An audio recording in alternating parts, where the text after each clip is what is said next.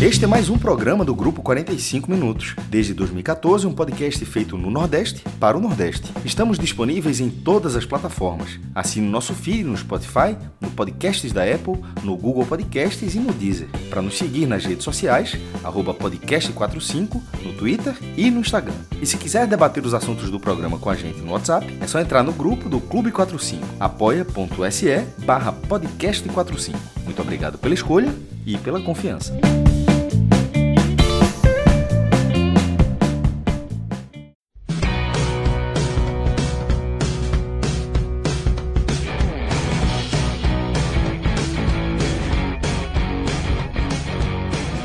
Galera, ligado aqui no podcast 45 minutos. Anderson Malaguti, Vitória Fialho por aqui. Boa noite para vocês. A turma vai chegar aqui com um sorriso daqui a aqui, viu? 2, 3 a 0. Nordestinos aí fora de casa, 6 a 0, né, Mala? Rapaz, ó, eu vou dizendo, eu tava falando aí, ah, antes da gente entrar no nosso, nosso bate-papo antes aí, tá até vitória, né? Que fui escalado para dois jogos já desde que eu comecei, e a, a, princípio, claro, né? É um jogo entre dois nordestinos, mas ó, falaram, pô, tem, tem que. Pode comentar o jogo do Vitória? Posso. Aí Vitória vai lá, 3 a 0 Me botaram para comentar o jogo do Náutico, Náutico 1x0 no Cruzeiro. Então, eu acho que eu tô sendo meio pé quente aí, não sei. Tá, tá o negócio tá bom para você. E você, Vitória? Seja bem-vinda. Daqui a pouco vão, você... vão exigir a participação dele. É, exatamente. Exatamente. A turma tá pé quente. A gente vai comentar aqui esses dois jogos é, importantes aí. Acabou de acabar na Série A. Fortaleza venceu o Coritiba por 3 a 0 fora de casa. Surpreendente. Vitória, vitória impactante. Assim, o Coritiba tá mal, né? Dois meses sem vencer, mas enfim, tá uma vitória importante. E acho que, se eu não me engano, o Fortaleza nunca tinha vencido fora de, fora de casa o Coritiba. Então, assim, um jogo histórico. Dois gols de Pikachu, é, um gol de Bruno Pacheco.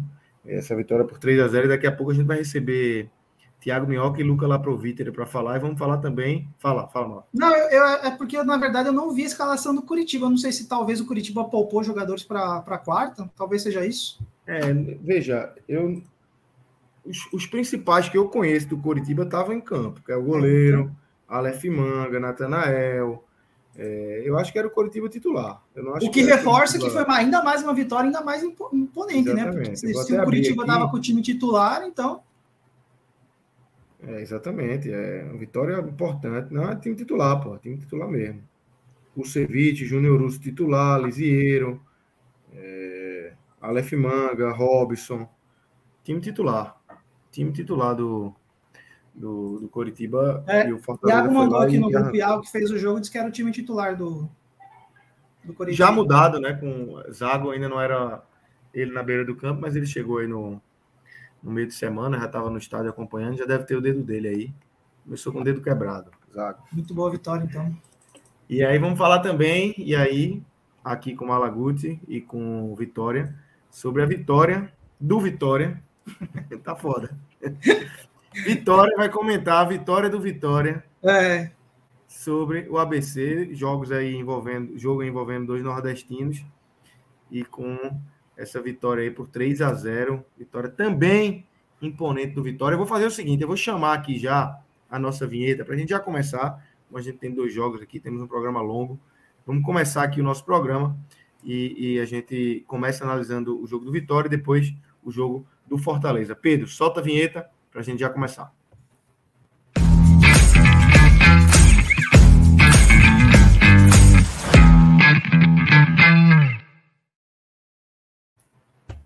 Fala galera, ligada aqui no podcast 45 minutos. Estamos começando aqui mais uma edição de um pós-rodada aqui nessa noite de domingo, né? 23 de abril, são 8 horas e 38 minutos.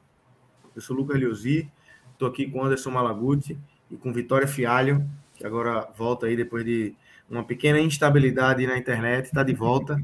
É, e a gente vai comentar nesse programa aqui duas vitórias importantes aí de clubes do Nordeste, de que a gente tem, sempre bom frisar, esse nosso olhar mais, mais aprofundado aqui no podcast 45 Minutos, que são os três clubes daqui de Pernambuco, dois clubes do Ceará e os dois clubes da Bahia, Vitória e Bahia, Fortaleza Ceará, Esporte Náutico e Santa Cruz.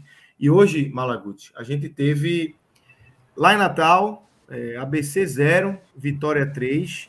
Vitória segunda é, vitória consecutiva é, aqui na Série B e vai é, com um início aí até surpreendente, né? Depois de um, um início de ano muito ruim, cheio de complicações, dentro, fora de campo, tudo.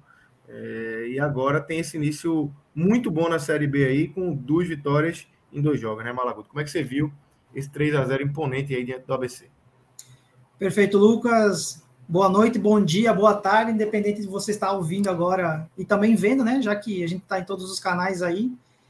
É, sim, foi uma vitória interessante, porque na verdade a gente pode dividir esse jogo do Vitória em dois tempos, né? É, porque eu estava até comentando com o Vitória, né? A nossa colega aqui. Vamos tentar não confundir as vitórias hoje, mas o ABC fez um primeiro tempo totalmente mais amplo, dominante. É, Felipe Garcia sendo o, principal jogador do Vitória nos primeiros tempos, no, nos primeiros minutos, perdendo, perdendo algumas boas chances. Mas veio uma expulsão até certo ponto infantil né, do, do Felipe é, no finalzinho do primeiro tempo. Mas e por que, que eu digo infantil? É, não pelo lance em si, porque o lance era um lance que, na verdade, foi um segundo amarelo mas que se é, o árbitro tivesse um, fosse um árbitro que tivesse um critério um pouquinho mais é, rigoroso, poderia talvez até dar um cartão vermelho, mas o que resultou de fato na expulsão foi o primeiro cartão amarelo que ele tomou no começo do jogo por reclamação, né? Então, é, a partir desse momento que Felipe Garcia é expulso, então o cenário é completamente diferente, porque, como eu estava falando, é, o Vitória vinha de um vinha de um primeiro tempo que estava sendo basicamente dominado pelo, ABC. O Vitória tentando sair jogando da defesa, o ABC com uma marcação muito alta, né? Várias, teve, se não me engano, duas ou três chances que o Vitória, que o ABC conseguiu roubar a bola, é, conseguindo fazer para criar essas chances, né? E mas aí vem a expulsão e, e muda o jogo, né? Então, o Vitória também é, foi para campo com duas mudanças em relação ao primeiro jogo. É, uma delas, talvez a mais importante, que, que talvez que fez esse, esse, primeiro tempo do Vitória ser muito fraco, que foi a ausência do Giovanni Augusto, né? Para a entrada do conhecido nosso aqui de Recife, que é Thiago Lopes. E assim, não querendo levar.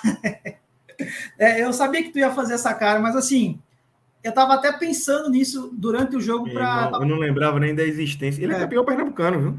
Campeão pernambucano. É, entrou em campo, né? Então, assim, até eu estava tentando. Dele. Eu estava tentando, se não levar esse lado nosso aqui de Pernambuco para essa análise, porque assim, a gente tem uma visão dele aqui óbvia, né?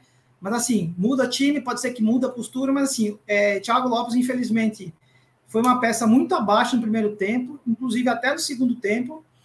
É, enquanto ele esteve em campo, então, é, foi um ponto muito baixo do Vitória no primeiro tempo, que fez, eu acho que assim, na minha visão, que fez o. Claro, o ABC tem uma campanha ótima, né? Perdeu recentemente a invencibilidade dentro de casa, que durava mais de 30 jogos, eu acho que perdeu para o Grêmio na Copa do Brasil, mas aproveitou esse fator campo para se impor e fez um, um, bom primeiro tempo. Vinha fazendo um bom, um bom primeiro tempo, inclusive. É, me chama muito a atenção a qualidade do Felipe Garcia, que todas as jogadas de ataque, Felipe Garcia estava lá né? Mas, como eu falei, vê a expulsão, aí muda completamente o jogo. O, o Vitória volta para o segundo tempo. É, a entrada de GG, para mim, é, foi fundamental. GG entrou super bem no jogo, né? Ele entrou na, no lugar do Léo Gomes, que foi um dos jogadores que, que, que substituiu, agora me fugiu o nome, do jogador Vitória, que estava machucado. Mas GG entra no segundo tempo, muito bem posicionado. É um cara que se posicionou na entrada da área para aproveitar essa bola. Teve duas chances, duas chances muito boas, inclusive, para marcar o gol. É, acabou parando na defesa, ou enfim, é, no goleiro. Mas daí é, vem a chance de uma, uma, saída errada, né? Uma saída errada do, do ABC com o Márcio Azevedo, que começa a sair jogando errado e aí rouba a bola, que acha Mateuzinho, que daí Mateuzinho foi um outro cara que entrou super bem também no segundo tempo. é, teve uma participação muito boa. Então, Mateuzinho é, toca essa bola para GG e GG faz um bonito gol até de fora da área. E aí, nesse momento, veja, e aí é curioso, é, Lucas, não sei se você acompanhou o jogo a, a fundo, né? Mas assim, o, o primeiro tempo do, do, do ABC, até a expulsão, a posse de bola, a trocas e passes estava muito grande para o ABC e o Vitória muito recuado, né? Até o momento do gol do, do, do GG, o Vitória estava com mais de 70% de posse de bola. Então, assim, era uma, um domínio absoluto, era questão de tempo para fazer gol. O gol, e o gol saiu de fato. Né? Até demorou um pouquinho, né? Acho que foi é, o gol, eu vou me lembrar agora, me fugiu agora, acho que foi 36, né? O gol do. Isso, 36 do, primeiro, do segundo tempo. O gol do, do GG. E aí, é, parte, aí o Vitória na frente, o, abriu o placar, o ABC até tenta voltar para o jogo, mas aí no finalzinho são dois lances curiosos, porque são dois pênaltis. Eu acho que até o árbitro acertou nas duas cobranças, nas duas definições né, de pênalti. Eu até vi alguns torcedores reclamando que foi garfado, ou enfim. Mas eu acho que ele foi bem na marcação dos pênaltis. E aí entra o Léo Gamalho, veterano Léo Gamalho, que até então estava apagadíssimo no jogo, mas daí é aquela coisa, né? Centroavante, tá ali pra, é o batedor oficial do, do Vitória. Dois pênaltis. O primeiro ele bate super bem. No segundo ele troca o canto. E, e aí vira um, um placar que estava 1 a 0 até os 40 e poucos. Vira 3 a 0 E assim, fez valer de fato o, o, o fator numérico dentro de campo e também a precisão, né? Porque teve as chances, foi criando, foi criando, mas aí conseguiu fazer o gol, teve as chances e conseguiu marcar. E um fato que eu, eu queria trazer aqui também, que foi apenas a segunda vitória do Vitória fora de casa na temporada. Vitória foi a oitava vitória do, né, do time baiano na temporada, e sendo só a segunda fora de casa. A primeira tinha sido contra o Atlético da Bahia lá e ainda no dia 8 de fevereiro. Então, assim, o Vitória consegue aí quebrar um, um jejumzinho de, de, gol, de vitórias, né? é, de triunfos fora de casa. E bom, né? Porque larga super bem na, na Série B, duas vitórias, duas por 3 a 0. É, só não é líder da Série B por conta de um gol a mais que o Guarani tem, né? O Guarani tem sete e o Vitória tem seis. São o mesmo saldo de gols, mas um dos critérios da Série B é o gol marcado, é o, é o gol marcado, né? Então, como o Guarani tem um golzinho a mais, é, o Guarani acaba ficando na, na, liderança, né? Essa é a minha primeira impressão que eu posso passar para vocês. Agora chegou a melhor parte do programa. Vitória é. vai comentar a vitória do Vitória. Nem se tivesse sido combinado. Não é? Exatamente. Como é que você viu essa vitória do Vitória, Vitória? É, assim, antes, só para acrescentar um, um, dado a esses números que, que Mala trouxe. É, o Vitória não vencia o ABC em Natal desde 2012. E a última vitória do Vitória no confronto tinha sido em 2015. Então, assim, é. era, era, um confronto. É, né? Porque, assim, vem sendo equilibrado nos últimos. No Lembrei agora, mais Vitória recente. também. Os últimos sete jogos foram sete empates. Exatamente. E o primeiro tempo desse jogo parecia que caminharia para um oitavo, talvez. Exato. É, como o Mala falou, não tem como, como falar desse jogo sem citar a expulsão de Felipe Garcia, que apesar do jogo equilibrado ali, pelo menos até os 30 minutos mais ou menos, ainda assim era o ABC que levava mais perigo por causa dele. Né? Todos os jogadores procuravam ele, bola na área, por cima, chute, é, de fora da área, enfim, estava sempre se movimentando ali para fazer o, o, o, ataque do ABC é, buscar esse gol e buscar essa, essa primeira vitória na Série B. Mas né, levou um primeiro cartão muito bobo, numa, numa, reclamação de um, de um lance isolado. E o segundo, sim, fez uma falta super dura em Camutanga e foi expulso já próximo aos acréscimos, acredito, da, da primeira etapa. É uma coisa que eu queria puxar também que Mala falou foi essa ausência de Giovanni, né, que sentiu ainda. Opa, Vitória caiu aí. É... Daqui a pouco volta, tá um pouco de instabilidade aí na internet dela. Mas Malaguti, é... seguindo aqui, É, como é que se explica né, essa mudança aí? Teve tempo para trabalhar, Léo Condé chegou, teve tempo para trabalhar esse time, mas é outro time, né? Outro time completamente diferente do que a gente viu no primeiro, na primeira parte ali do, do ano, né? Do Campeonato Baiano, Copa do Nordeste, muito mal, Vitória rastejando, é, sofrendo bastante e agora começa desse jeito arrasador na Série B, né? Pois é, é bem, bem colocado, Lucas. O que acontece? Como todo mundo, como todo mundo viu, primeiro semestre, primeira parte né, desse primeiro semestre do, do Vitória, muito mal dentro de campo. Então, mas assim, foi bom que o Vitória conseguiu pegar esse tempo que tinha disponível até começar a Série B para se organizar tanto fora quanto dentro de casa, né? Então, foram 12 contratações do Vitória para o começo da Série B, né? Então, assim, foi possível ir ao mercado, ver aonde o clube estava precisando mais repor, repor peças, né? É, e aproveitou para treinar também, né? Treinou. Então, assim, o Léo Condé conseguiu fazer essa pré-série B, pelo menos que a gente consegue ver até agora, né? São dois jogos, tá aí o resultado dentro de campo, dois jogos, duas vitórias. Então, assim, mas é como eu estava falando, soube aproveitar bem esse tempo para ir ao mercado, achar as peças que estavam precisando e aparentemente já está dando algum resultado. Se daqui para frente vai continuar ou não, a gente vai ter que, vai ter que ver os próximos jogos. Mas assim, veja, o clube foi rebaixado. É, aliás, o clube vem para uma Série B esse ano.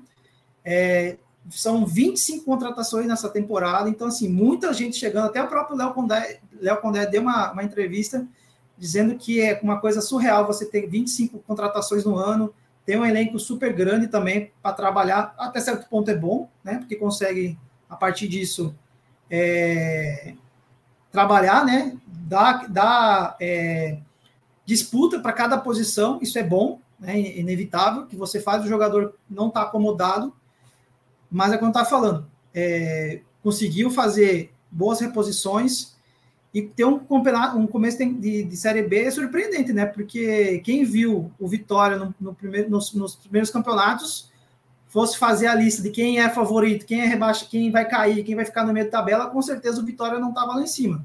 Claro, vieram reforços, mas é aquela coisa, chegar é uma coisa, dar certo é outra. Mas os, os reforços chegaram e aparentemente está dando certo. Exatamente. Vitória, pode seguir aí, você caiu ali naquele momento na internet. Mas pode seguir. É, a internet não não está ajudando muito, mas assim, só para complementar, é, que... Ixi, caiu de novo. Caiu de novo. Não tá fácil para Vitória hoje. Só tá fácil para tá Vitória. Para a Vitória, Vitória não tá fácil hoje. A Vitória tá caindo, o Vitória não tá. o Vitória foi bem. foi bem demais. Mas ainda puxando por isso, Malaguti, essa questão do, do é, das apostas ali no começo de campeonato, é óbvio que, que é muito começo de campeonato, muito, mas dá para dar uma empolgadinha, né? O torcedor que estava uhum. distante ali vai começar a ir para o jogo, começar a olhar o time. eu imagino que o torcedor do Vitória começou o campeonato meio que largado ali, sem, sem dar muita moral, sem muita vontade de ir barradão, mas agora eu acho que com esses dois resultados o, o ânimo muda completamente, né? É, eu só discordo um pouquinho de você, porque se você for analisar é, o primeiro jogo contra a Ponte Preta, né, que foi 3 a 0 o Barradão estava lotado, né? Tava assim, foi um bom público. Então, assim, eu não sei é. se o efeito das contratações. Já, já, já era um efeito ali, né? Já era um efeito, né? Da torcida, ou de fato a torcida falou: não, vamos esquecer aqui os primeiros campeonatos, vamos focar na Série B. Mas assim, é, se no primeiro jogo, vindo de todo esse mau começo de ano, a torcida chegou junto, meteu um 3 a 0 na Ponte Preta, que foi um resultado surpreendente, né? A Ponte Preta foi campeão da Série A2, né, do Paulista. É um time que tem que se respeitar, tem um elenco razoável para bom, mas é, e agora vence um ABC fora de casa também por 3 a 0, né? Um ABC como estava falando, para perder em casa é muito difícil, muito difícil o ABC perder em casa. Perdeu, acabou perdendo para o Grêmio na Copa do Brasil, é, mas vem de um começo de ano muito bom também. Que, diga de passagem, tem que. Tem que e perdeu é, daquele jeito, né? Daquele jeito, né? Que a gente conhece, né? Ah, não sei. Mas assim, a gente tem que deixar aqui claro que o ABC está fazendo uma grande temporada, é finalista do, do Campeonato Potiguar, né? Chegou às semifinais da, da Copa do Nordeste, está numa terceira fase da Copa do Brasil, claro, com um time um pouco, né, com um elenco um pouco, pouco, né, eu digo, bem melhor, né? Mas assim, é, e agora reforça a, a vitória do Vitória reforça muito mais esse sentimento do torcedor, que inclusive já tem aqui no, gente no chat, eu estava vendo agora, Barradão, 30 mil. Poxa, é isso que eu estou falando. Se no primeiro jogo, mesmo com toda a desconfiança, né? Você já vinha de um bom público, aí larga com vitória, 3 a 0 vai para o segundo jogo, ganha 3 a 0 fora de casa, é, com certeza o próximo jogo agora é realmente para ter 30 mil pessoas no Barradão. Isso não tem de jeito nenhum. Tá entendendo? E de fato, eu acho, eu acho que, a, que o triunfo do Vitória contra o ABC com certeza foi muito maior do que contra a Ponte Preta, sem desmerecer a Ponte Preta. Por tudo isso que eu estou falando, o ABC é um time que tem que se respeitar, a gente não pode deixar passar, inclusive por muitos, e eu me coloco no meio, né? Que o ABC, por esse começo de ano, ele é um. se coloca é, entre os favoritos para acesso, não o principal favorito, né? Mas ali naquele grupinho, né? Quarto ou oitavo. É. Aí, Tudo pode acontecer, que vai brigar. Né? Que vai brigar, né? Mas assim, é uma vitória com certeza que vai botar o torcedor do Vitória esperançoso.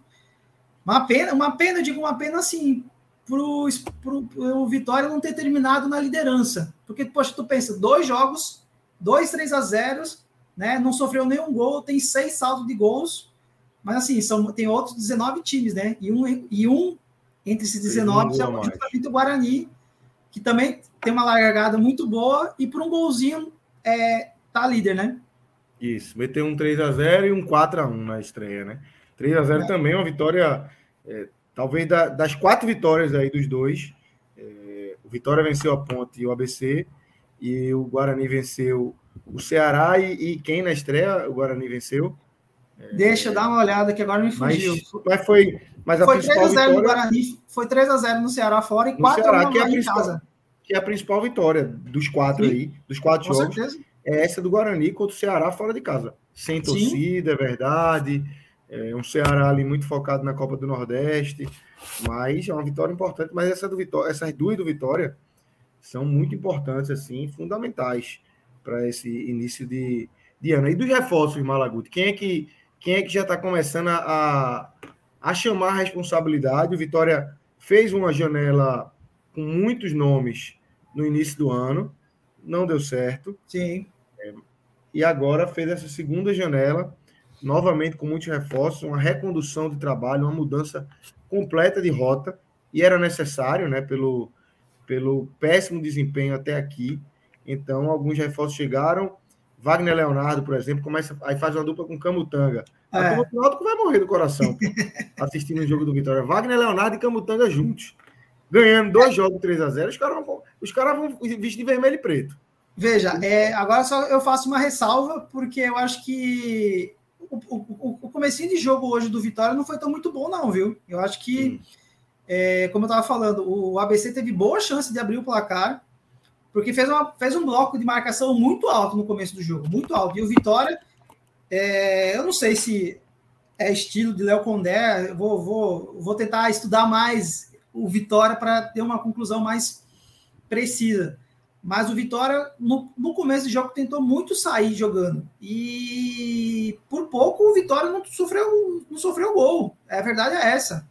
Então, assim, e aí fica um ponto é, de interrogação, porque o Camutanga saiu no intervalo, tá entendendo? É, na transmissão, falou que foi um mal-estar. No Twitter, foi que saiu machucado. Então, assim, seria até bom a gente. Claro que agora é pouco tempo a gente descobrir o que aconteceu de fato com o Camutanga. É, mas, assim, a dupla, infelizmente, não jogou o segundo tempo. Entrou o João Vitor, que é um bom zagueiro também. Eu acompanho o João Vitor desde aqui da base do, do comecinho dele no Santa, que ele foi super bem no Santa. Foi para o Vitória. Então, assim, é um jogador também que, que merece um, um, uma atenção especial, é um jogador legal. Mas, de fato, a torcida do Náutico, quando vê Camutanga e Wagner Leonardo, só faz chorar. em relação aos reforços, é, de fato vai fazer o, o time melhorar, né? A, a, agora é sequência, é ter, dar sequência para esses jogadores. Eu acho que tem tempo ainda, né? O campeonato está apenas começando. O Vitória não conseguiu jogar muito, né? Por estar tá, é, por ter saído tão cedo do campeonato baiano, né? Ser eliminado também na Copa do Brasil e agora vai, vai, vai precisar de fato só tempo. E nesses dois jogos já deu certo, mas assim, a gente vai ter que ver agora no, nos outros jogos para ver se de fato vai, vai engrenar esse time. É isso. Nossa vitória está de volta aqui. Vamos ver se agora engrena a conexão. Estou achando que tá travando, tá travando. Não, é, não tá indo, não, não. Não tá indo, não. Não tá indo, não. Tá. só, só, só deu um Vitória hoje. Vitória é. Fialho aí não, não, não tá, tá pegando tá na internet. Tá, tá. Tá, sua imagem está completamente parada. E eu acho que você está com um delay grande. É... Tentar sair e voltar de novo, Vitória. Enquanto isso, Desliga o roteador. É. Malaguti, entrando no, no, falando um pouco individualmente aí desse, desse time do Vitória, é, no jogo de hoje, no caso, quem é que você destaca de forma positiva aí, é, que aproveitou essa boa partida, essa, essa boa vitória, é, e Léo Condé vai, vai feliz para casa aí com a atuação desses jogadores. Né? Vai. É... Eu acho que o, o único jogador que só. Vamos, vamos por partes, né? É como eu falei a gente tem que dividir, dividir o jogo de hoje em duas partes para o Vitória. Um primeiro tempo muito ruim, muito abaixo, né? Foi salvo, entre aspas, por uma expulsão justa do Felipe Garcia. E a partir da expulsão, aí começa um outro jogo, um outro Vitória, né? É, o primeiro tempo, o único jogador que eu vi que, na minha análise, que, que foi bem foi Oswaldo, foi ele que conseguiu, um pouco também com o Zé Hugo aí na, na, saindo, achando, achando as melhores chances, né? Mas daí no segundo tempo, vem o segundo tempo, tem as mudanças, e para mim, para esse jogo específico, é, botando assim um peso, de fato, quem conseguiu mudar o jogo, eu coloco hoje o GG como principal jogador da partida, porque ele entrou e de fato mudou a cara do jogo. Então, para mim, GG foi melhor.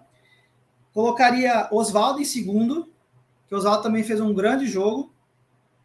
É, Léo Gamalho, não posso, assim, é, Léo Gamalho fez, vamos, vamos dizer assim, fez 85%, não, 85, vou dizer até mais, 90% do jogo muito ruim, muito ruim, assim, tipo, na, de, da média para baixo, né?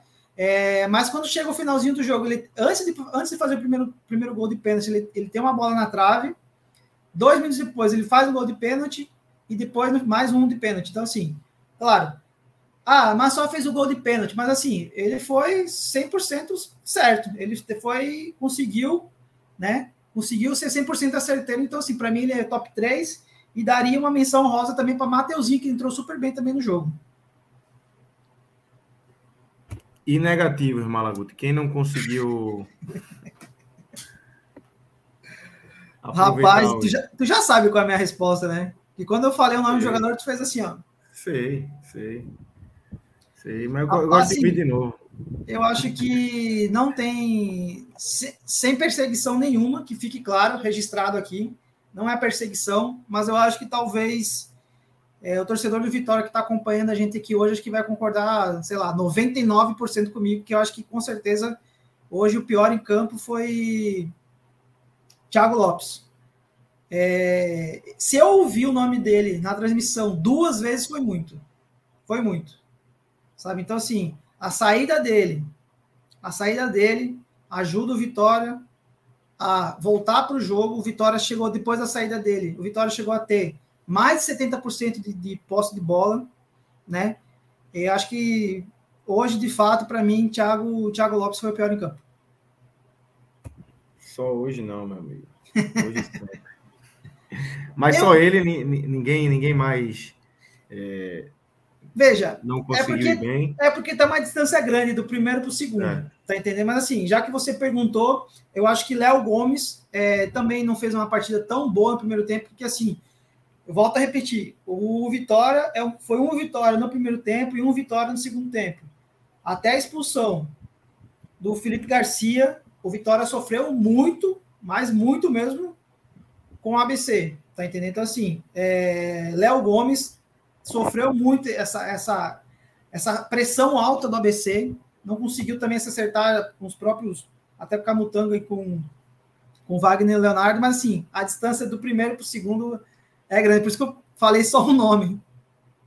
E é legal porque é, o Leandro aqui no chat falou que o Rodrigo Andrade também foi Isso. bem. É, Nos dois bem. jogos, né? Ele fala assim: foi o melhor em campo É. nos dois jogos, tanto contra a Ponte como Exato. contra hoje, né? Concordo, mas eu acho, eu acho que é, talvez é, vendo assim, ele foi mais um cão de guarda, ficou foi um, antagon, é, é, foi um coadjuvante, vamos dizer assim. Não foi ruim, mas também não foi o melhor. Não foi o prota- protagonista e também não foi o pior. Ele foi um coadjuvante muito bem, diga de passagem, mas no meu top 4 ele ficaria. Vamos botar ele no top 5 então. Certo. Ti- Tiago Lopes ganhou o, troféuzinho negativo, coisa boa, meu Deus do céu. Como é que como é que a turma ainda engole essa, pô? Tiago Lopes. Titular, camisa 10, né? Eu tava vendo a escalação aqui, camisa 10. Somente. Tu, eu, eu vou. Eu tem certeza que ele é camisa 10? No GE aqui tava como camisa 10, Tiago Lopes. Rapaz. Mas veja, é, só foi titular hoje, é, justamente para o Giovanni Augusto não poder jogar, né? Foi. foi Thiago Lopes foi uma das novidades do, do jogo. Mas eu não sei também a gravidade da. A gente vai até ter que apurar direitinho é, o porquê, né? Da, de Giovanni Augusto não jogar. Giovanni Augusto tem uma série um histórico, vamos dizer assim. Claro, não é sempre, mas assim, é um jogador que se lesiona bastante, né? É, e é um Mas- jogador já, já mais velho, assim, a recuperação é mais difícil também, né? É, enfim. É, torcer para E é um jogador nada grave. E é um jogador que se exige muito, né? Porque é um jogador, um camisa aqui, tá, tem que pegar a bola de costa para o ataque, para a defesa, comandar o meio de campo. Ele, eu, eu, eu trabalhei com ele aqui no Náutico, na época que ele era aqui do Náutico, muito tempo, 2012, 12, se não me 13, engano. 13, 12, 13, né? é, 12, 13. É, ele é um jogador inteligente, um jogador que pode, vai agregar muito esse time do Vitória. Eu acho que até por isso que ele foi contratado. Ele fez um campeonato, ele vinha de, um- de uma sequência no Guarani, não vamos dizer espetacular, mas é um jogador que tem muito para agregar, com certeza, o Vitória. Por isso que eu digo, o Vitória é, buscou peças, viu as carências no meio de campo, viu as carências na defesa, né? Em outros setores que, que não deu certo nesses, nesses primeiros campeonatos. Então, foi ao mercado e fez boas contratações, né? Então, assim, a gente tá vendo um outro Vitória que, que tá com uma outra cara, com uma outra postura e que larga super bem. É a maior surpresa para mim nesse, nessas duas primeiras rodadas, sem dúvida nenhuma. É isso. E, Giovanni Augusto é um cara, enfim, qualidade ele tem, é, é a questão física mesmo, aí, de, de idade, de intensidade, né? É, se ele estiver bem, conseguir é, desempenhar um futebol que já mostrou, perto até do que já mostrou, ele tem grande chance de conduzir esse Vitória. Não, não sei, eu, eu, eu não sei se dá para dizer que o Vitória. Aliás, eu acho que não dá para dizer ainda que o Vitória é candidato ao acesso. Acho que o Vitória não está naquele bolo lá que a gente falou ainda. Tem camisa, tem torcida, é time grande na Série B, é, sem nenhuma dúvida. Tá no, tá no mudo aí, Malá. Tá no mudo, tá no mudo, Malaguti. Tá no mudo. Vou aprender, calma. É, eu tô. Eu tô. Acho que agora o teu tá no mudo. Foi só para foi pra, pra ver se você tava ligado. Eu vou fechar aqui a janela, eu tô escutando. Só porque tá ventando muito aqui, tá, tá complicando, mas pode seguir aí. Beleza. Não, eu tô dizendo que. Ah, mas agora tu vai. É, o que eu tava dizendo é o seguinte: talvez lá no final do ano, esse recorte possa até viralizar. Por quê? É, tu tá colocando agora aqui que, que o Vitória não tá favorito, tão favorito, que inclusive agora tu me deixou sozinho aqui, se viralizar esse corte vai estar tá só a minha carinha aqui, mas assim, é, de fato, é como eu falei, o Vitória começa a Série B nesse fora desse grupo de favoritos, de tá de título com certeza muito muito fora, de candidatos a acesso também, de meio de tabela para baixo com certeza, né?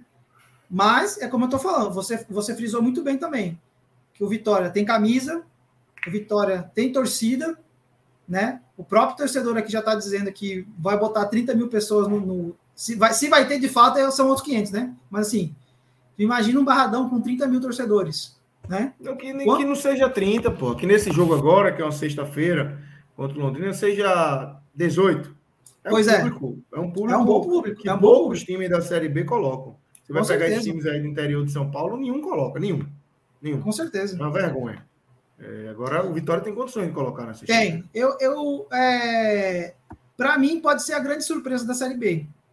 Né? Tu vê como é que é o futebol, né? A gente tava comentando que, que a gente não colocava de meio, que a gente colocava o Vitória de meio de tabela para baixo e agora a gente está dizendo que pode surpreender. Mas claro, é cedo ainda, é segunda rodada, mas a gente sabe, a gente volta a falar. O Vitória é um time de camisa, o Vitória é um time de torcida, foi bem para o mercado, se reforçou.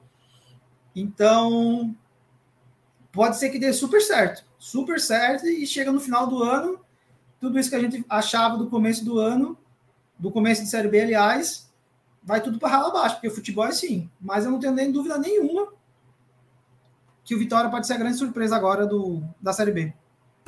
Não, é isso. É, começa ali, ninguém ninguém ninguém dava bola para esse Vitória. É, ninguém, com toda certeza, era visto ali, não, esse aí vai sofrer de novo é, até o final, o campeonato para não cair. É, e agora, com essas duas vitórias e da maneira como foram, 3 a 0 em casa, um 3 a 0 fora contra um adversário difícil, um adversário que chegou longe na Copa do Nordeste, Sim. Então, é, é uma, uma, uma situação aí que agora os times vão começar a olhar para esse Vitória, né? Com certeza. Exemplo, o Londrina já vem de outra forma, meu. O Londrina já vai para Barradão de outra forma completamente diferente. Vai fazer aquele joguinho clássico de Série B. Veja, eu acho que independente, eu acho que eu acho que independente de como tivesse sido o Vitória hoje, eu acho que o Londrina já iria assim com certeza para o Barradão, porque no, veja, o, o, Vitória é um dos maiores clubes que tem na Série B hoje. Tá entendendo? Então, assim, não dá para menosprezar o Vitória, independente da fase, né? E o que. E eu queria só voltar uma questãozinha aqui rapidinho, que assim, o, o peso da vitória do Vitória hoje. O, o ABC só, só tem seis derrotas no ano, né? Seis derrotas. Então, foi um feito muito grande do, do Vitória hoje conseguir vencer no, no Frasqueirão. Não, exatamente. Eu tô, tô, tava dando uma olhada aqui nos comentários. Cadê quem foi? Thales dizendo: Olha o Vitória aí. Eu disse: a torcida faz diferença em Série B. Faz isso, porra, é isso. É... Vamos abrir aqui. vou abrir aqui a tabela da Série B. Dos 20 times, quem tem, quem tem condições de colocar. Ó, Vitória, acho que Criciúma, né? Consegue se emplacar um bom momento ali, consegue fazer um. Consegue. Atlético Goianiense. Atlético Goianiense. Também, mas. Havaí. Havaí. O esporte, com certeza. Esporte. Ceará, obviamente. Obviamente. É, juventude. Esses de São Paulo, velho, nem ponto. Para mim não tem ponto, não tem Guarani. É só se for muito, muito bem mesmo. Aí os caras vão chegar. Mas se não for, é, aí, meu amigo, não chega junto. Não chega junto. Não é a torcida do Vitória, do Esporte, do Ceará, é, do, do Sul lá, que são muito fortes também tem uma, uma relação muito próxima. Então, é, é isso. É, eu acho que, que, que, olhando muito de longe, tá? É, eu tenho tido um olhar de longe aí, é, vejo pedaços de alguns jogos, é, leio algumas coisas, mas olhando de longe, eu gostei desse mercado do Vitória, desse momento aí, dessa retomada. Eu acho que é, coloca o time num patamar de talvez não é, não sofrer tanto como sofreu em outros anos, outros anos aí na Série B, né? São nomes importantes, nomes alguns já rodados, alguns é, com a carreira em progressão, como é o próprio Wagner Leonardo, um cara que teve um momento fantástico no Náutico Sim. e cai de rendimento, sobe de, sobe de divisão, né? Sim. Vai para uma Série A, cai de rendimento, não consegue jogar no Cruzeiro na Série B no ano passado, não consegue ter sequência, e agora volta, vem para um Vitória, onde, a não ser que aconteça uma tragédia, ele vai ser titular absoluto. Com certeza. Então, ele vai ter minuto para retomar aquele, aquela, aquela, aquela aquela fase dele no Náutico, né? Que, que a gente que tá aqui, eu e você, Malaguti, vimos muito próximo. Porra, Sim. Jogou pra caralho no Náutico. Jogou muito. É, a gente até achava, é porque é, é, a gente. Eu, eu sempre tento deixar esse bairrismo de lado, dependente dos clubes. É porque a gente, de fato, tá aqui, a gente tá vendo. Mas assim, ele, quando ele estava aqui, ele fez uma fez um, uma temporada excepcional, né? Tipo, a gente achava que poderia voltar para o Santos, estourar no Santos, de volta, né? Total. É... Quando o Santos, eu me lembro muito, pô, assim, é, quando ele estava voando no Náutico, o Santos estava para negociar Luan Pérez.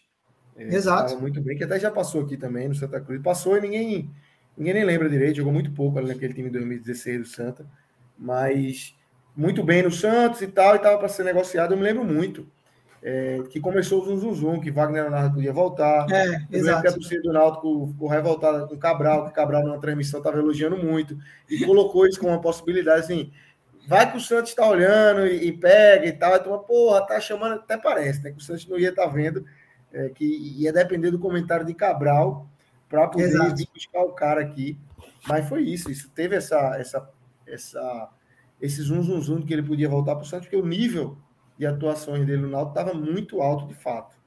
E Exato. agora tem mais uma Série B aí para tentar retomar isso, né? Porque eu acho que se perdeu um pouco, né? Depois que saiu, se perdeu um pouco, né?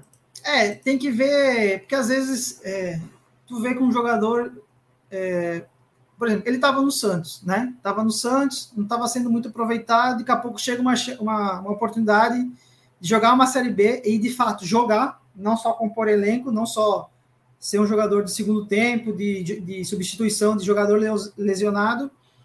É, faz uma boa. É, me, me corrija, ele, fez, ele foi na Série B que ele fez a temporada, né? Ou foi na C? Eu acho que foi o Pernambucano, na verdade. Pernambucano? Foi o da B. Eu acho que foi. Eu vou checar Pronto. aqui, mas eu acho que ele chegou para o Pernambucano e, comecinho da, e pegou o comecinho da B e saiu. Exato. É, mas eu estou olhando aqui, pode seguir enquanto eu olho. E aí, de fato, né? Aí só que vem muita mídia, vem muita expectativa. Daqui a pouco ele talvez não seja esse jogador para ir para um time grande, jogar grandes jogos, porque tem disso, tem jogadores que se encaixam mais numa divisão, né? Uma série C, uma série B, e de fato quando chega uma série A não rende tanto, né? Mas ele rodou, foi para outros times, não deu muito certo, e agora volta para uma série C, e com certeza ele vai sobrar com certeza ele vai sobrar. sobrar. Se no comecinho da, da série B, no, se no Pernambucano ele foi bem, se no comecinho da série B ele foi bem, numa série, numa série C, então ele tem tudo para sobrar. Para ter certeza disso.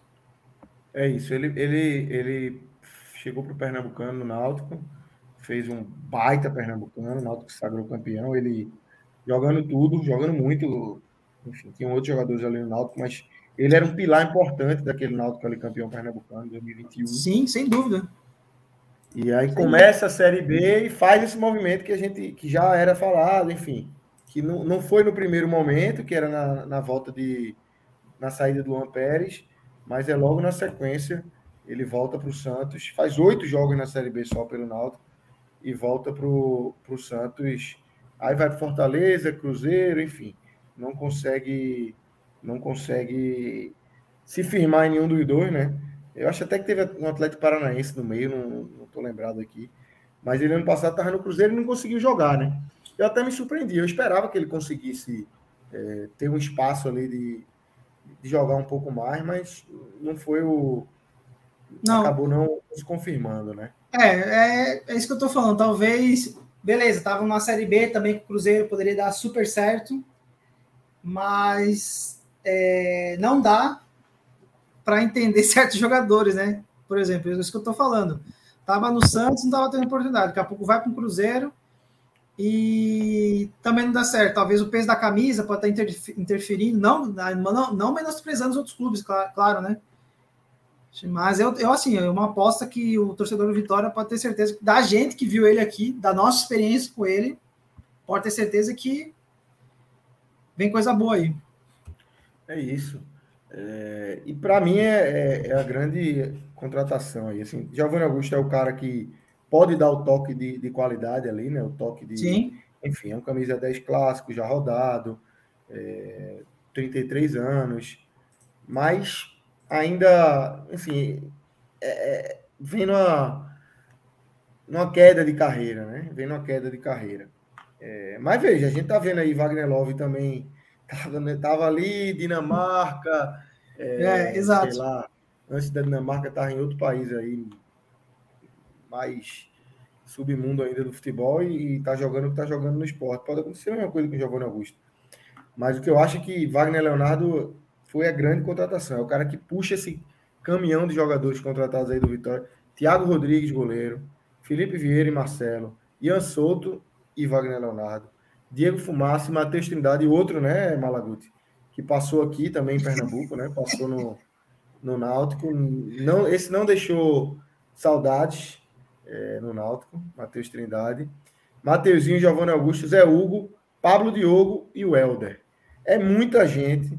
Muita gente. É, muita gente que Léo Condé tem, tem para colocar aí. E vai dando certo. Vai dando certo. Vamos ver onde é que é. esse, esse Vitória vai chegar. Tu falou de Mateuzinho, pô, eu, eu gostei muito do Mateuzinho hoje, muito ligado também. Fez um grande segundo tempo, né? É, o, o Leandro tá falando aqui no chat dizendo que entenda que o Vitória é um outro time, tem jogador que ainda nem estreou ainda. É um time que tem muito lastro para é evoluir. Isso. Com certeza, porque tu, tu for ver desses nove, nem, to, nem todo mundo entrou em campo ainda. O próprio Léo Condé falou numa coletiva, é, acho que foi essa semana, é, que ele foi questionado, ah, por que não coloca fulano, porque fulano não pega a lista. Falou, pô, eu tenho um elenco de 35 jogadores, só pode viajar 23, né? Então, assim, vai ter jogador que chegou, que vai sobrar, vai ter jogador que tá lá, que vai sobrar. Então, assim, para Léo Condé, é muito bom você ter um elenco grande para rodar, para fazer testes, né? É, claro, é um campeonato longo, a série, a série B é um campeonato longo, que não vai ser decidido só lá no finalzinho lá na 35 trigésima rodada em diante. Não, ele, ele se decide agora também. Porque tem muito time que não sobe por um pontinho. É, é o, mesmo, é o mesmo três pontos, né, velho? É o mesmo três agora, pontos. É o mesmo de dar Exato. É, rodada. Pontos corridos, papai. Pontos corridos não dá para brincar, não. É, aquele pontinho que você deixou de ganhar agora, no primeiro, no segundo jogo, ele pode ser fatal lá na última rodada. Tá entendendo? Então, assim, é, mas é como a gente está falando, eu acho que Vitória tem muito para crescer ainda. É surpreendente esse começo de, de, de Série B. Tem muito jogador para estrear? Tem. Alguns vai dar certo? Alguns vão dar certo? Não. Nem todo jogador que chega vai dar certo. Natural, pô. Natural. É natural. Mas tu vê, se tu consegue manter uma base, tu consegue manter uma espinha dorsal, entra um, não dá certo, tira. Essa, essa posição tem três jogadores um vai dar certo, pode ter certeza. Tá entendendo? E eu acho que o Vitória está se caminhando para isso. É um, é, um, é um elenco grande que vai que vai dar um trabalhinho, com certeza, é, na sequência da Série B. Exatamente, exatamente. É, cadê que tinha, um, tinha um comentário aqui que eu ia. Ah, foi Júnior Tavares me respondeu aqui. Love antes da Dinamarca estava no Cazaquistão. Pô, cara, olha, Cazaquistão é fim de carreira, né, pô? É, não, fim de carreira total. total. E lá vem e, e, faz isso que está fazendo aí. Lá, lá foi por dinheiro, né? Com certeza. Exatamente, nem, nem precisa. Eu queria fazer um registro, é, Lucas, porque como a gente está falando de futebol nordeste aqui, a gente está falando, claro, muito do Vitória, mas é, porque eu até estava pesquisando aqui, o, foi o primeiro jogo do, Falando agora um pouquinho do ABC, no caso, né? Sim, sim, boa. Foi o primeiro jogo do ABC após seis. O primeiro jogo do ABC na Série B após seis anos, desde 2017 que não jogava. Aí o pré-jogo eu estava escutando uma rádio de Natal, os caras estavam tão empolgados que eles contaram até o dia. 1982 dias depois, o ABC foi jogar dentro de casa. Em casa, né? É. é. é o ABC começa muito mal, né? É, ao é, contrário do Vitória mal. aí, são duas derrotas do ABC. É, perdeu para o próprio Londrina, né? Que vai pegar o Vitória na próxima rodada por 1 a 0 e agora perde essa por 3 a 0 para o Vitória. É, aí já começa a preocupar também, né, Malaguti? Se a gente começa a mudar um pouco o olhar para o Vitória, é, ainda não de forma definitiva, mas a gente também tem que começar a colocar mais dúvidas nesse ABC, que a gente via um time pela campanha que fez na, na, na Copa do Nordeste, o Potiguar também. Então, assim, um time arrumado Sim. e, é, porra, um time que eliminou o Náutico sem nem fazer força, dificuldade para o esporte na Copa do Nordeste e é, esse início ruim começa a preocupar, porque é um time que está se reerguendo, né? Como você muito bem falou aí, o pessoal estava falando, seis anos longe da Série B. Então, se começar a pancada, pancada, pancada, aí também, meu amigo, aquele fatorzinho que o ABC pode ter, já começa a, a ficar para longe, né? É, porque você, você acaba perdendo agora no começo da Série B um, um fator que faz muita diferença na Série B, que é justamente a torcida. A torcida é, tá empolgada de voltar a jogar uma Série B, tá empolgada de voltar a ter uma possibilidade de, inclusive, ir para uma Série A, porque é como eu falei no começo do programa. Quantos especialistas, eu me coloco, eu e você, assim, especialista entre aspas, né? É, nós jornalistas, vocês jornalistas. Muita aspa, muita aspa. É, muitas aspas. Muita aspa. Que, porque a gente, tem que, a gente tem que analisar jogos, números, elenco e desempenho. E se a gente fosse botando isso na ponta do lápis, pega o ABC nesses primeiros jogos, nesses primeiros, nessa primeira parte do ano, ele trouxe boa parte disso que eu estou falando, tá entendendo? Ele trouxe isso. Então, ele Com é um... certeza teve torcedor do ABC fazendo conta e se empolgando. Pô, será que esse ano dá pra gente já chegar na B e subir? Porque foi bom, pô. Foram, foram bons jogos. Sim. É, bom desempenho na, Copa do Nordeste. É, e, vai, e vai agora também é, vai talvez tirar um pouco esse peso de ter uma Copa do Brasil, porque eu acho muito difícil. Acho que seria uma hecatombe o ABC ganhar de 2 a 0 do Grêmio em Porto Alegre ou, ou mais, tá entendendo? Seria uma hecatombe. É, não sei se talvez ele. É, é com certeza ele não vai poupar time, porque não, não tem motivo nenhum também para poupar time. Se fosse poupar time, talvez é, pouparia o, o, time do ABC numa, um, um, primeiro jogo, vamos dizer aí, de final de, do Campeonato Potiguar, se bem que a, as datas estão um pouquinho mais para frente, né? Mas talvez. Tá pior, tá pior que o Pernambucano. Tá, tá pior. Tá... Não, e aproveitando a deixa, é, tá tão pior que, por exemplo, o último jogo da, primeira, da segunda fase do Campeonato Potiguar, que era justamente um clássico ABC e Natal, que não valia para nada, porque já estava definido ABC e América na final. É, os outros dois times já estavam, não tinha interferência nenhuma. Aí, mesmo assim, se marca um jogo, se entra em campo, mas não tem um apito inicial, por quê? Falta luz no estádio. Meu amigo, a gente reclama é aqui um, a gente reclama aqui um pouco do Campeonato Pernambucano, mas nem sair a Federação Potiguar também eu vou te contar, hein? É bronca, é bronca. Bronca pesada. Aí o que acontece? Espera tanto tempo para voltar a luz, a luz não volta, o jogo é adiado e no outro dia é decidido por cancelar o jogo. Meu amigo, por que, que não aproveitou esse problema de datas? Já tirava. Já corta o jogo. Os dois jogos já estão definidos. Não vai mudar em é. nada no campeonato. Você perdeu uma data. O primeiro jogo da final do Potiguar poderia ter sido esse. Você perdeu uma data sem jogar, né? E sem jogar. Sem ter jogo para piorar ainda mais. É muito doido. É complicado, é complicado. É... E aí o ABC pega quem agora? Deixa O ABC pega o Ceará, meu amigo. Pega o Ceará fora de casa domingo que vem. Domingo. Ceará provavelmente reserva. Sei lá, né? Aqui, misto ali, talvez, né? Pô, eu jogo em Natal e joga na quarta é. aqui no Recife. Talvez não reserve, mas um mistão. É. Né? Pode um, mistão, ali, talvez. Né? É, Porque esse fator do jogo ser perto de Recife é, é, que... é, positivo para o Ceará, né? É positivo para o Ceará, então acredito o que o Ceará, Ceará se deu melhor, o Ceará se deu melhor do que o Sport, pô. O Sport, o Sport vai jogar onde? Novo, contra o Novo Horizontino. É uma é, logísticazinha, uma... vai ter que ir para Ribeirão Preto, depois quatro horas de ônibus para Novo Horizonte, para, enfim, jogar, voltar. É, mas para o Ceará foi bom, né? Tá, vai jogar aqui em Natal do lado. É.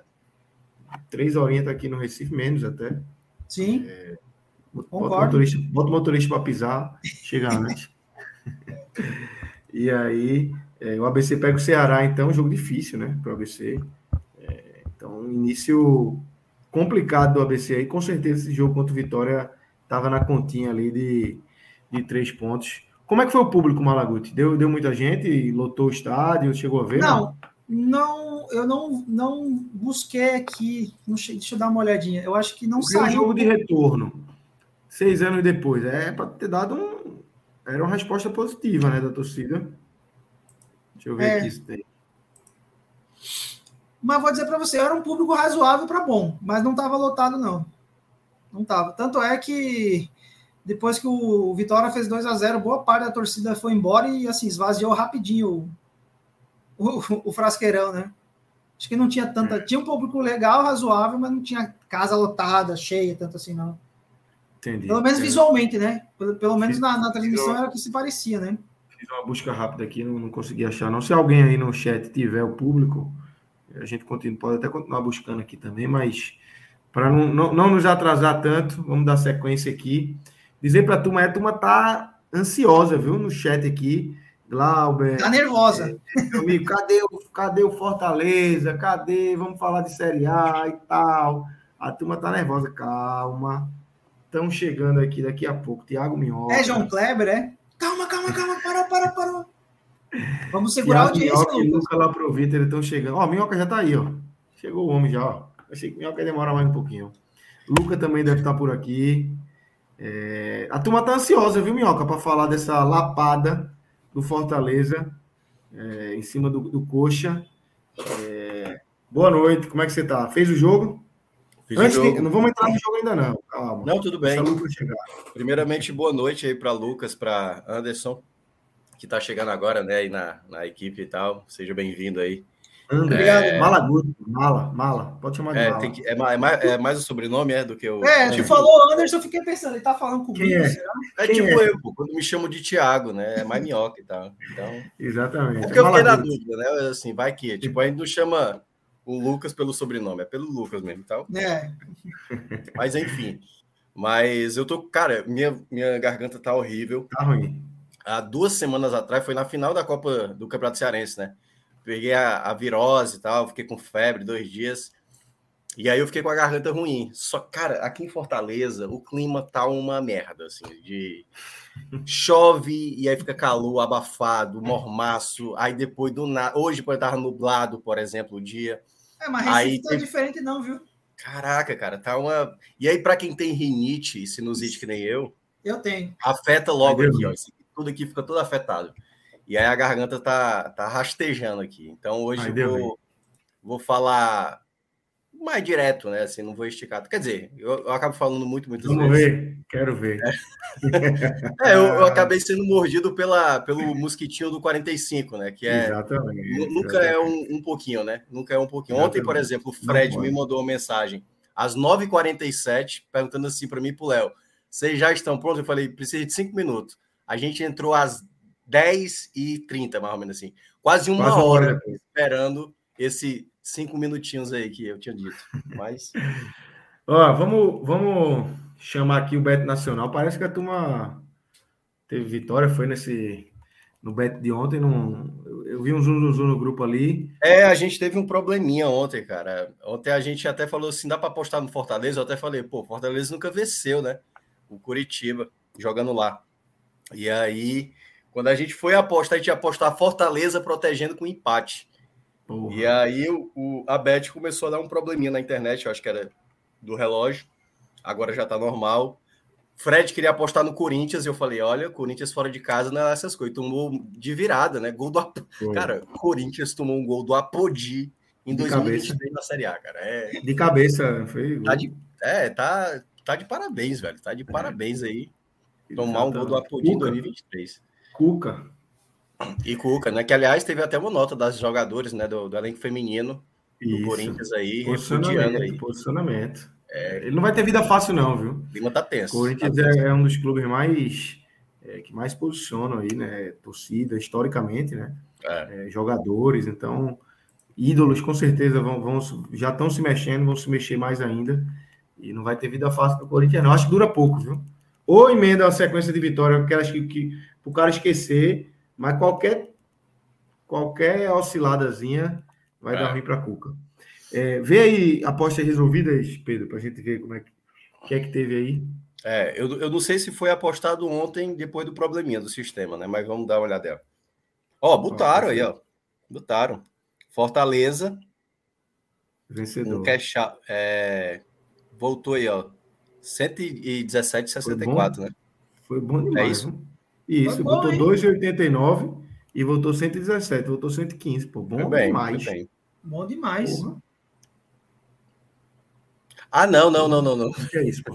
peraí, peraí, peraí. É, como é que tem uma odd de 40? É o seguinte, é o seguinte, na verdade, Fred, eu não tô lembrado quem foi, não sei se foi Fred, pode estar sendo até injusto aqui. A gente apostou no Fortaleza só para dizer quem vai ser o campeão da Série A. E ah. aí a gente mas assim, será que é isso mesmo? Ah. Porque. Ah. Peraí, vai, vai em, em... Tem que ir apostas resolvidas ali. É. é, eu acho que só tem essas aí. É. Não sei. Deve ser o campeão da Série A, até porque tá cash out indisponível, né? Não pode, você não pode retirar. É, exatamente. Aposta, né? é, é. Eu acho que então... deve ter então alguma coisa aí.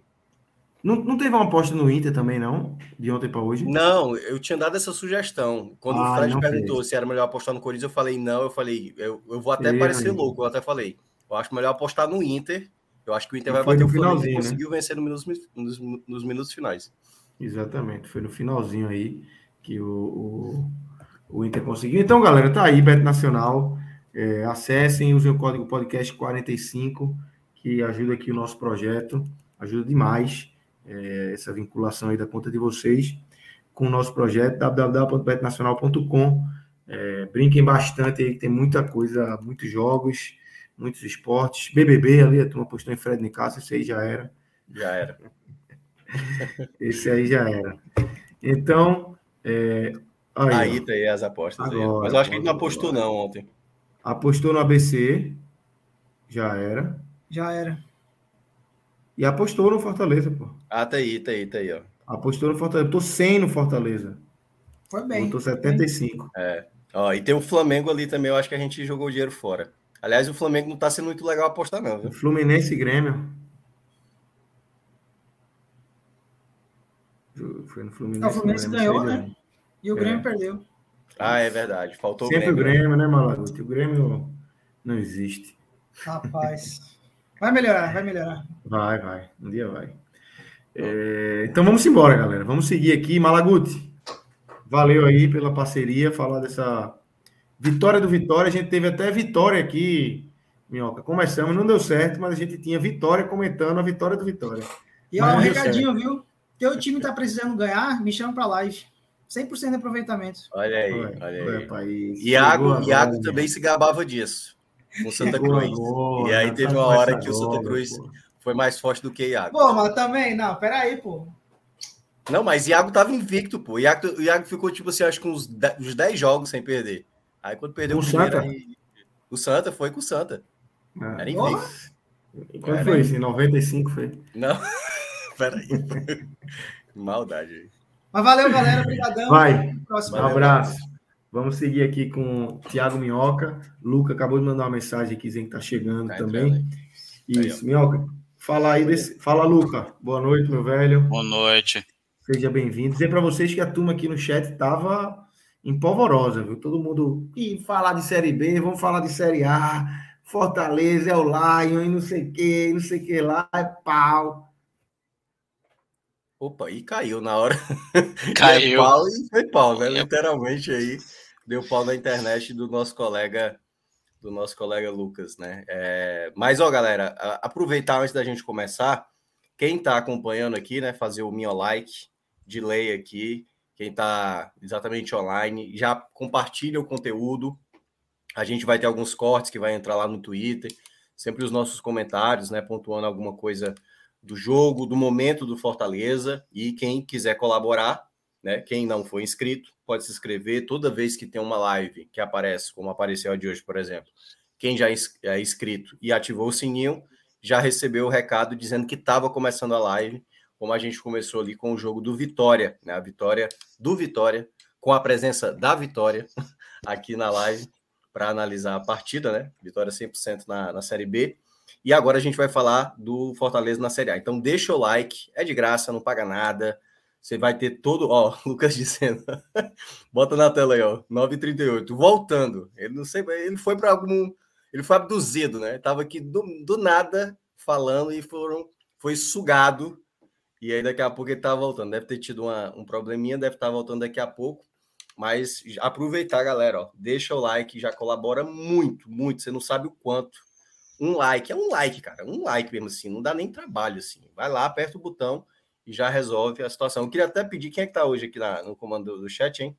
É, é Pedro, é, Rodrigo. Relógio não é, né? Relógio já estava ontem. Qualquer coisa me dá uma parcial aí de likes que tá nesse momento no, no YouTube, que aí qualquer coisa é, a gente já tenta bater uma metazinha aqui para atingir. Ou qualquer coisa, o pessoal aqui mesmo no chat, Charada, por exemplo, que sempre participa. É, ó, veio mensagem aí. 88 likes. Não, pô, velho. 3 a 0 quebrou o tabu lá em Curitiba. Tá fraco, tá fraco. Like. Tem que tá ter mais like. Dá para tá bater fraco. aí, bater 150, 200 likes aí. Eu tenho, não, tenho, não tenho nem dúvida. Então deixa o like aí.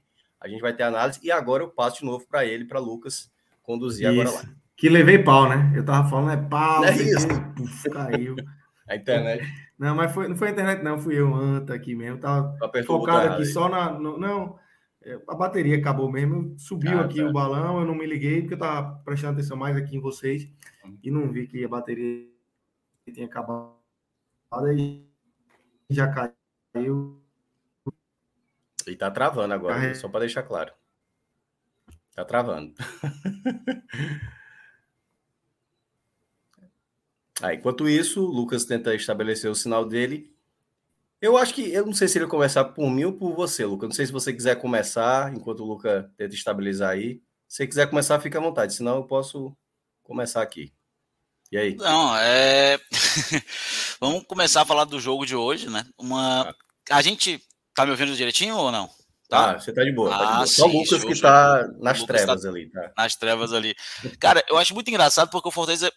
É, a gente comentava aqui semana passada, eu infelizmente não pude estar aqui na quinta-feira, né? Infelizmente, infelizmente, né? Que foi a, foi a qualificação da minha noiva, depois dois nós fomos jantar, foi um momento bem legal de família, é, mas eu assisti o jogo também, e a gente falava no, na semana passada é, a sequência difícil que o Fortaleza teria pela frente, né? E nesse primeiro momento de sequência, o Fortaleza ele consegue das vitórias históricas, né? O Fortaleza tinha ido três vezes à Argentina, tinha perdido todas as três, tinha levado seis gols. Pegou talvez o time que vim, vinha em melhor momento. E nem tinha marcado gol também na Argentina. Nem tinha né? marcado gol, né? E pegou o time que vinha em melhor momento de todos que o Fortaleza, o River, apesar de ser o River, é, vinha balançando no começo da temporada, o Independiente vinha em crise, o Estudiantes é. também não vinha bem. Quem vinha bem era o São Lourenço, vice-líder, venceu inclusive hoje o, o Platense, vitória aos 48 do segundo tempo, é, por 1 a 0 é, Vinha 10 jogos sem sofrer gol, sem perder dentro de casa, não, não tinha levado gols em casa até então nessa temporada, tinha levado gols em só 4 dos 18 jogos, o Fortaleza fez lá, dois podia ter sido três, podia. É, tudo bem, foi um jogo onde o Fortaleza ele jogou os últimos 5 minutos de jogo, mas foi o suficiente. O Fortaleza jogou para isso. Né? Fortaleza foi é, famoso silencioso imortal na Argentina. Ele esperou o seu momento na partida. Né? É, apesar do São Lourenço ter chegado algumas vezes, eu acho que, com exceção daquela chance do, do Bareiro no, no, primeiro tempo, onde ele realmente sobe só, não teve nenhuma chance real, real do, do, do São. E hoje é a mesma coisa do Coxa. O, a primeira grande, a boa chance do Coxa é uma bola aos 11 minutos, quando o Curitiba era melhor em campo. É, eu tenho impressão de falta no Bruno Pacheco, na hora que ele desvia a bola. É, se eu não me engano, acho que foi o Júnior Urso que tentou chutar de fora e, e uma defesa tranquila do Fernando Miguel. Daí para frente, o Coxa teve mais chances, o Fortaleza teve domínio em alguns momentos, o Coxa teve mais chances no primeiro tempo. É, Fortaleza não conseguia finalizar, mesmo tendo, tendo tido 20 minutos de domínio de bola, mas eu levo isso aqui por, por duas coisas, né? Um, o Fortaleza ele tentava muitas vezes centralizar o jogo, muito, muito sem qualidade, né, muito passando né, pelo, pelo Silvio Romero. E aqui eu vou fazer o segundo momento. E outro, Fortaleza foi também novamente um jogo muito tranquilo, onde ele teve paciência. O Coritiba, mesmo chegando mais, ele não chegava com perigo, né? Ele não tinha aquela jogada na cara do gol, onde o goleiro faz um milagre, onde o atacante perde uma grande oportunidade. Eram finalizações de longe, à distância, é, onde não passava nenhum desespero para o Fortaleza até então, né? Então o Fortaleza foi bem tranquilo no jogo, ele soube amarrar o jogo, muito parecido com o Fortaleza do segundo turno do ano passado, né? É, o Fortaleza ele soube jogar a partida de hoje. E é muito interessante que o Fortaleza hoje, graças às peças no elenco que ele tem, ele consegue ser mortal até o final do jogo. E novamente, a gente já falou isso aqui nos clássicos reis, por exemplo, onde o, clássico rei, o segundo clássico que o Fortaleza decidiu o jogo no final, onde, por exemplo, nos jogos da Libertadores contra Maldonado e, e no jogo da Sul-Americana também os dois, né, contra Palestina e São Lourenço, o jogo contra o Bahia na Copa do Nordeste, outro contra Santa Cruz na Copa do Nordeste, foram várias vezes onde o Fortaleza ano passado a gente viu o Fortaleza perder pontos nos, nos, jogos, nos momentos finais, dessa vez o Fortaleza garantiu pontos hoje novamente no Brasileiro, garantiu pontos contra o Águia na semana retrasada, também garantiu o resultado tranquilo que vai jogar para quarta-feira com tranquilidade nos acréscimos, né, saiu de 4 para 6 a 1, né, e o Fortaleza mais uma vez hoje levou isso. É, logo no começo do segundo tempo, o Fortaleza, a gente esperava uma mudança de postura do Fortaleza e não foi bem o que aconteceu. O Fortaleza novamente ali segurava o Coritiba, o Coritiba tentava criar um certo ímpeto, o Fortaleza ele deixava um jogo um pouco amarrado e numa jogada aérea que o Fortaleza já tinha tentado algumas vezes, né, no, na beira etapa, uma bola no primeiro pau fechada, com o Bruno Pacheco entrando de surpresa, ele que não é um cara alto, ele que não é um cara conhecido pela jogada aérea, ele entra como elemento surpresa. A bola, é, o goleiro, o ótimo goleiro Gabriel, faz uma boa defesa. Eu acho que entrou antes disso, mas aí o Silvio Romero só empurra é, para dentro. Tem duas câmeras ali que dá a impressão, uma que parece que entrou e uma outra que parece que a bola não passou totalmente, né? né? Mas, eu, eu tô até olhando aqui, atualizando, mas a súmula ainda não está disponível ainda no não site. Saiu. Tô esperando isso para saber de quem foi o gol, né? É, e o Silvio Romero de qualquer forma coloca para dentro e faz Fortaleza 1 a 0. A partir desse momento, né, o Coritiba se lança é, para o ataque meio que no crescimento, vai abrindo mão dos seus jogadores. O Fortaleza ele faz uma primeira mudança muito interessante. O Caleb hoje já não teve na mesma prestação do que em outros momentos. É, acho que um pouco isolado pela direita hoje. O Fortaleza usou pouco aquele lado do Caleb, ele ficou muito isolado, pouco acionado é, e não foi tão bem, apesar de teve alguns momentos de individualidade interessantes, e tira o, Silvio Romero. Eu estava até conversando aqui com meu amigo, o, o, Betão, né? O Beto, o pessoal já conhece ele, já participou de algumas vezes do Expresso, do, do Bater no Centro, participou do canal do Vozão, é um cara muito gente boa. A gente estava comentando que a gente tiraria o Silvio Romero do jogo, tiraria o Silvio Romero mesmo com um gol do Coritiba, porque ele, Fortaleza, podia se aproveitar disso, né? Justamente uma, o Curitiba já tinha uma, uma linha muito alta, já estava um pouco cansado, porque buscou o resultado do primeiro tempo, e o Fortaleza podia se aproveitar disso para conseguir uma maior velocidade. Ele tira o Silvio Romero, eu acho muito interessante, é, especialmente com o Fortaleza, com essa saída do Romero, o Fortaleza aos poucos, né, ele primeiro ele dá uma falsa impressão que ele vai para cima do Coxa, né? Ele até toma um contra-ataque meio desnecessário. E o Coritiba ataca, ataca, ataca, ataca, ataca, e aí vem para mim a mudança que mudou o jogo, né? Ele tira o Hércules, que não vinha bem no jogo, e tira também ali o Pochettino, né, o Pochettino, entra com o Zanocelo e o Sacha. O que, é que ele faz? Ele bota o Sacha um pouco mais para trás e ele, tra ele traz com o Zanocelo o Caio Alexandre um pouco para frente, para ficar logo atrás do trio de atacantes. Para mim, isso ganhou o jogo. Foi aí, com a entrada do Pikachu, que já tinha entrado junto com. É, tinha entrado junto com Moisés, né? Ele abriu um pouco mais ali o Guilherme, eu trouxe o Guilherme um pouco mais para o centro e trouxe ali o, o Pikachu, uma linha de 4-3-3, duas linhas bem formadas. O que que ele fez ali? Primeiro, quando ele marcava em cima, ele sempre marcava em duas linhas de três, mas claro, os dois volantes sempre um pouco atrás, um pouco mais abertos. Agora não, ele traz dois meias mais fechados, empurrando a saída do Coritiba e o Sacha na cobertura da segunda bola. E isso para mim ganhou o jogo, né? E o Fortaleza daí para ganhou em um contra, dois contra-ataques muito rápidos, acionando o Pikachu do jeito que a gente é acostumado ver o Pikachu nos dois anos anteriores. Hoje o Pikachu foi o Pikachu que a gente estava acostumado a ver nas duas temporadas anteriores. Um Pikachu mortal, letal, com espaço. Primeiro, numa um bola muito inteligente do Guilherme, uma bola enfiada. É, eu até pensei, pô, passa direto. Acho que até quem estava chegando pelo outro lado era o Caio Alexandre, ou, ou talvez o Lucas Sacha, eu não consegui reconhecer. Só vi que algum dos meninos estava vindo pela esquerda um pouco mais com muita liberdade, né? E eu pensei, pô, passa, passa, passa, passa. E o Pikachu ele bate uma bola meio que surpreendendo no ângulo que o Gabriel não conseguiu chegar e faz 2 a 0 E depois uma bola talvez até sem querer muito, mas querendo também do Caio Alexandre, onde o Pikachu também ganha na frente da linha de impedimento. O lateral esquerdo do Curitiba dá, dá vantagem e o Pikachu faz 3 a 0 E o Fortaleza, por muito pouco, acho que o Wilton Pereira de Sampaio evitou o quarto gol do Fortaleza, que a bola bate nele.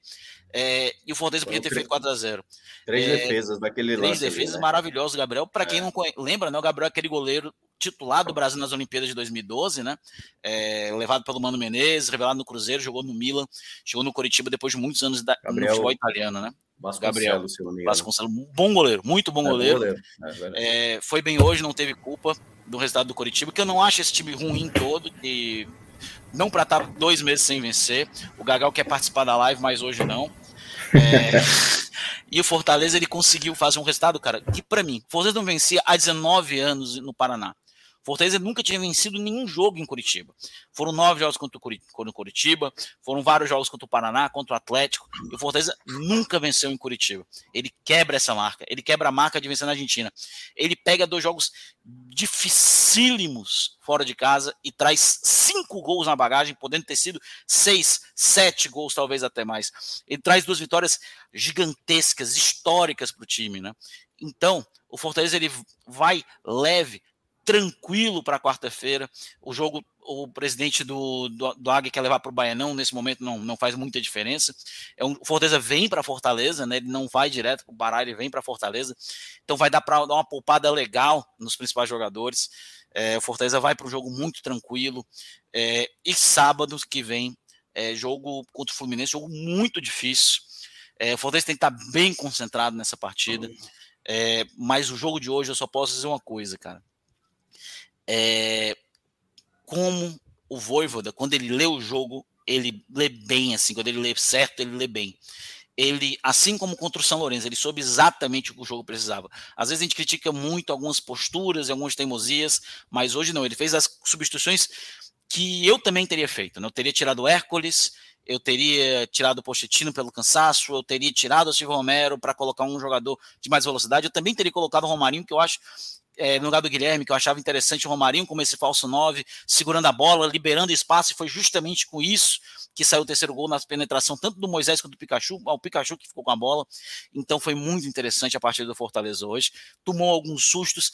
Normalmente esses sustos não foram nem sustos assim de boa jogada do Curitiba boa parte das jogadas de perigo do Curitiba foram erros individuais do Fortaleza. O Tite, que vem muito bem e não fez uma má partida, hoje ele umas quatro ou cinco vezes rebateu mal a bola, que criaram oportunidades ali para o Coxa, mas no geral não foi uma partida ruim, poderia ter sido, claro, se tivesse gerado um gol para o Coxa, mas no geral uma partida muito coesa do Fortaleza. Aquela partida assim que o único jogador que eu talvez pudesse é, colocar num pódio negativo, não vai entrar porque ele ganhou um gol de presente, mas ele também não vai entrar no positivo.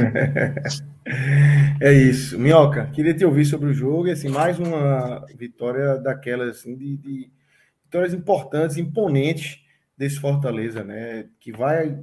Isso vem se acumulando ano após ano aí, né? E o Fortaleza vai conquistando. É, tem ali a caixinha de vitórias é, históricas, tem a caixinha de vitórias é, emblemáticas, imponentes. Tem a caixinha de vitórias com atuações gigantescas. E essa é mais uma atuação imponente, né? de quem chega lá no Couto Pereira, que por mais que o Coritiba esteja dois meses sem vencer, você olha, o time não é um time horrível. É, e aí o Fortaleza não. chega lá e 3 a 0 Volta para casa com três pontos e 3 a 0 na bagagem. É, não, é, e se a gente olha, é seis, né? Porque teve o resultado na Argentina, né? Que contra o São Lourenço, como o Luca estava descrevendo. Isso. É, tem, tem alguns pontos da partida que eu até destaquei aqui na quarta-feira com o Kaká e com o JP. é, de alguns problemas, que é natural, eu falei, nenhum time é infalível, e às vezes quando vê um resultado importante, né, se eu não me engano, o Miguel Júnior, que é o setorista lá da rádio, eu não sei quais foram essas medições que ele fez, mas segundo ele, o Voivoda quebrou o décimo tabu que o, o Fortaleza tinha até então, décimo tabu. Então, assim, é um treinador que já está marcado na história, o melhor treinador do Fortaleza da história e tal. E ele vem, né, para cada situação adversa, né, tudo aquilo que o Fortaleza nunca tinha conquistado, ele vai lá e faz, né, colocar o time na Libertadores, ser quarto colocado de uma Série A, uma Série A com você com orçamento bem mais limitado e batendo equipes, né, tipo, nunca tinha vencido o São Paulo no Morumbi, aí consegue a vitória na Série A, agora de novo Curitiba.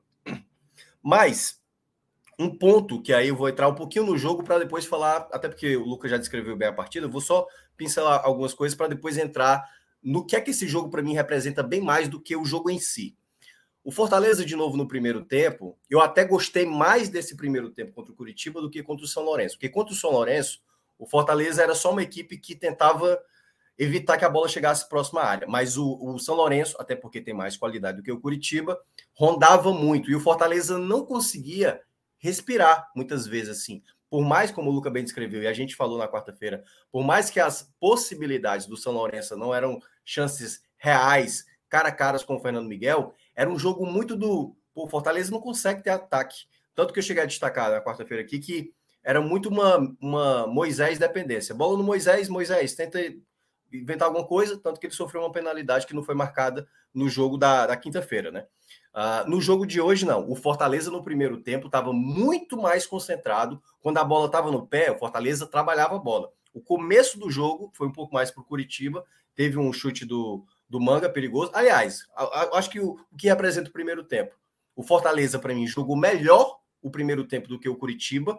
No jogo construído, mas o Fortaleza não soube fazer o acabamento. O último texto do Fortaleza, ele não conseguiu construir uma jogada para ameaçar de fato a meta. Tanto que o Fortaleza finalizou quatro vezes no primeiro tempo e dessas quatro, nenhuma em direção ao gol. Muito parecido com o que foi o jogo contra o São Lourenço.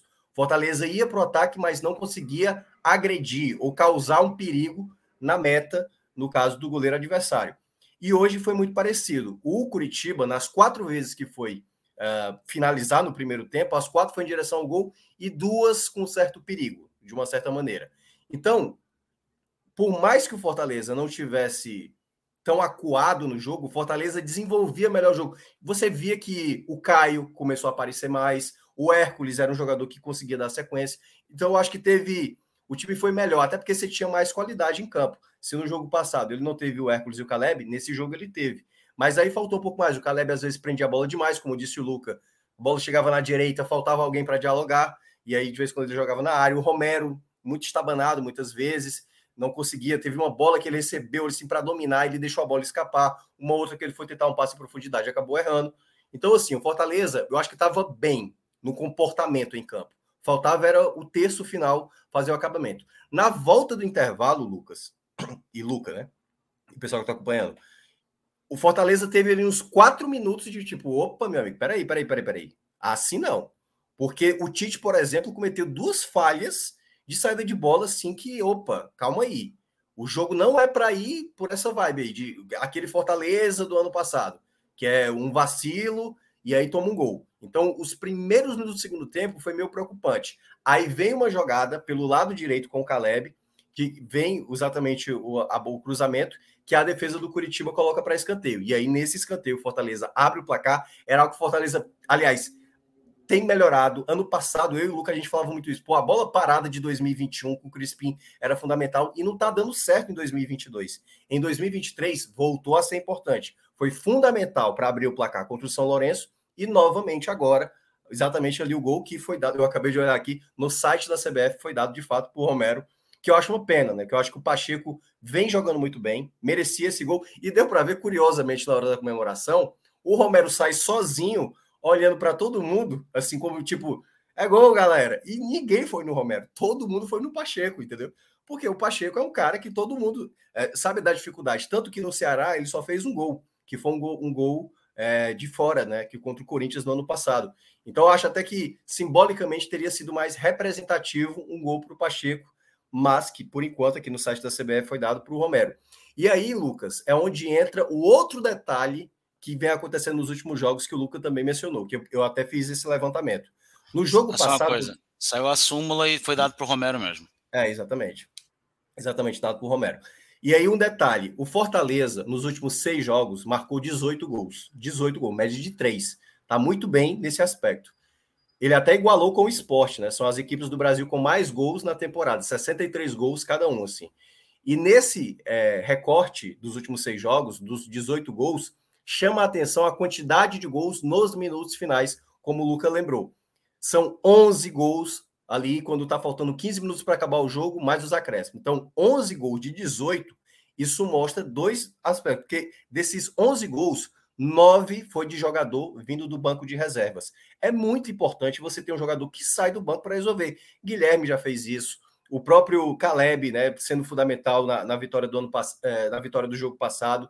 Uh, o próprio quando saiu o Lucero do banco, como foi diante uh, no jogo da Sul-Americana, resolvendo lá no primeiro jogo contra o Palestino, fundamental. Então, acho que esse é um ponto importante para o Fortaleza, ter um banco que consiga entrar para resolver. E aí eu entro na segunda parte que eu queria analisar, que é até mais breve.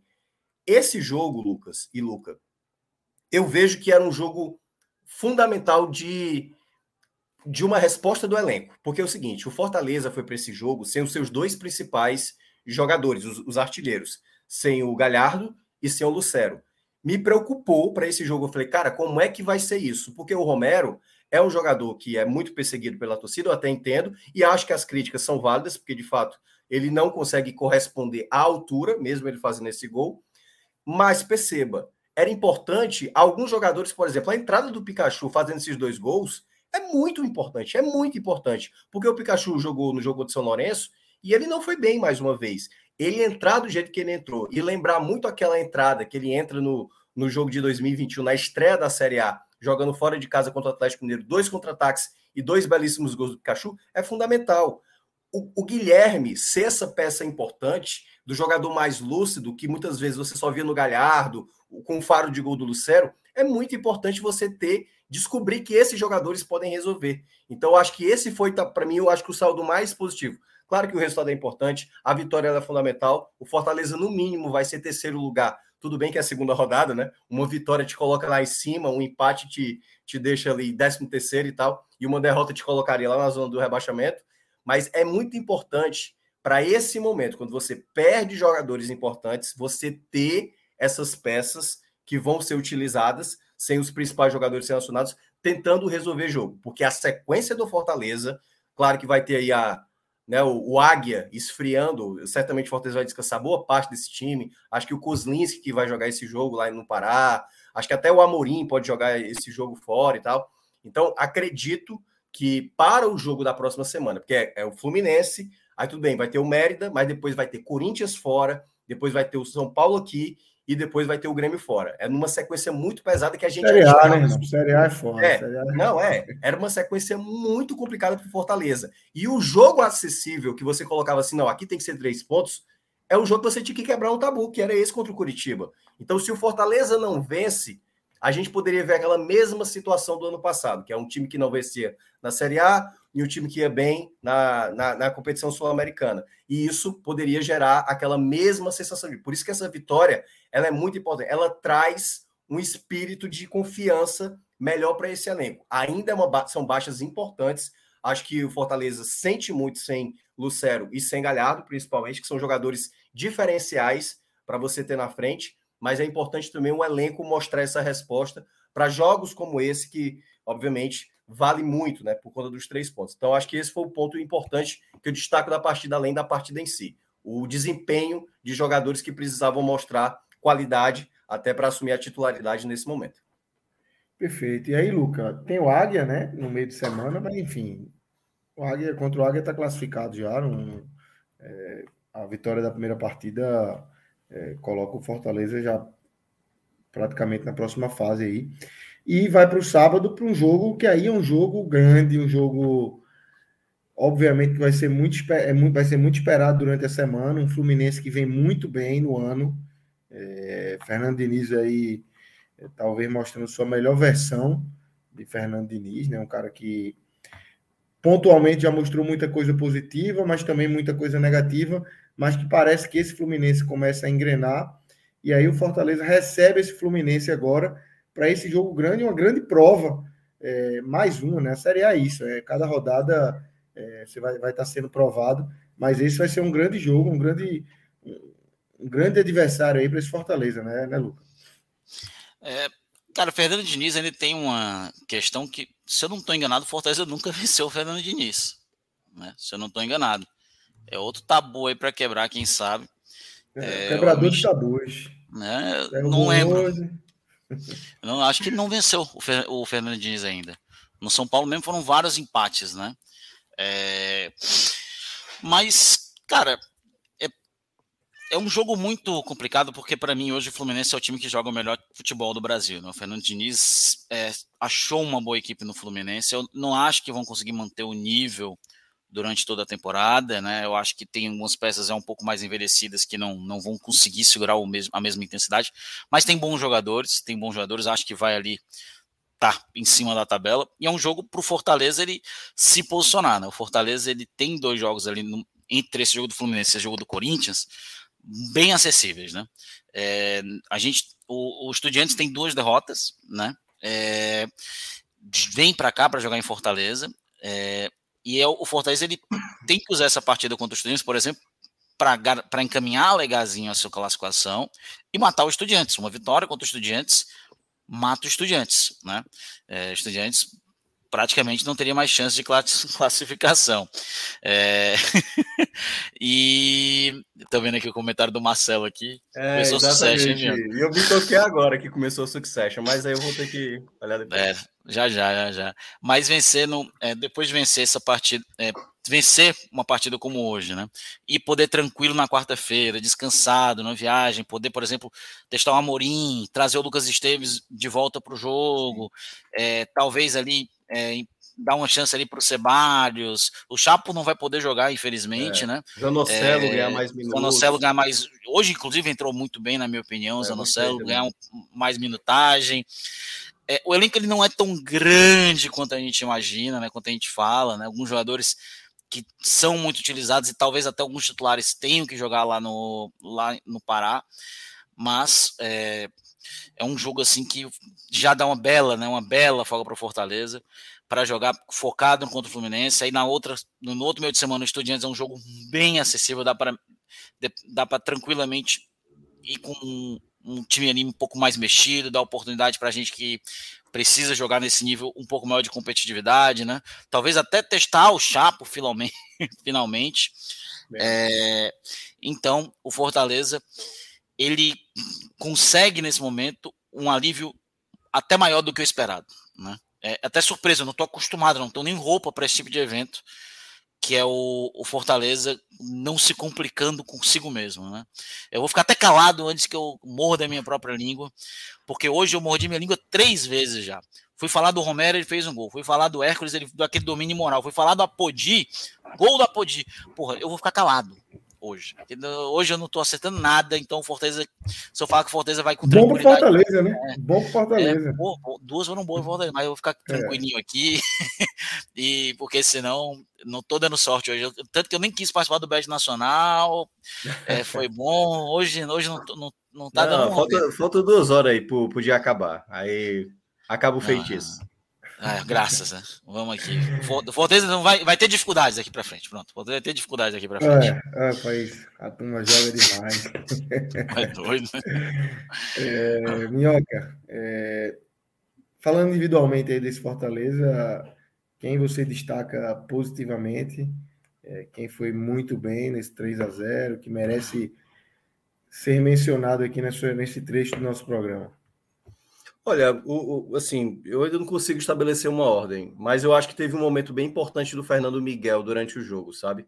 Muitas vezes se há uma cobrança com o Fernando Miguel, e eu entendo, certo? O Fernando Miguel cometeu falhas, a própria final, né, do pentacampeonato. É aquela coisa, né, Luca, que é, é o contexto do, do, do, que, do que tirou o Penta em 2015 e do Penta de 2023, né? A falha do goleiro, o, o espalmar para dentro aconteceu em 2015 e aconteceu também em 2023, né? E o empate em 2 a 2 né? Curiosamente. Uh, mas eu acho que o Fernando Miguel ele foi bem importante. Assim, eu acho que ele está muito bem posicionado nos últimos jogos, está mais atento, está bem mais atento. Eu ainda prefiro o João Ricardo, que ainda está voltando de lesão e tal. Acho até que o jogo da quarta-feira vai ser jogo para o Kozlinski é, ser acionado.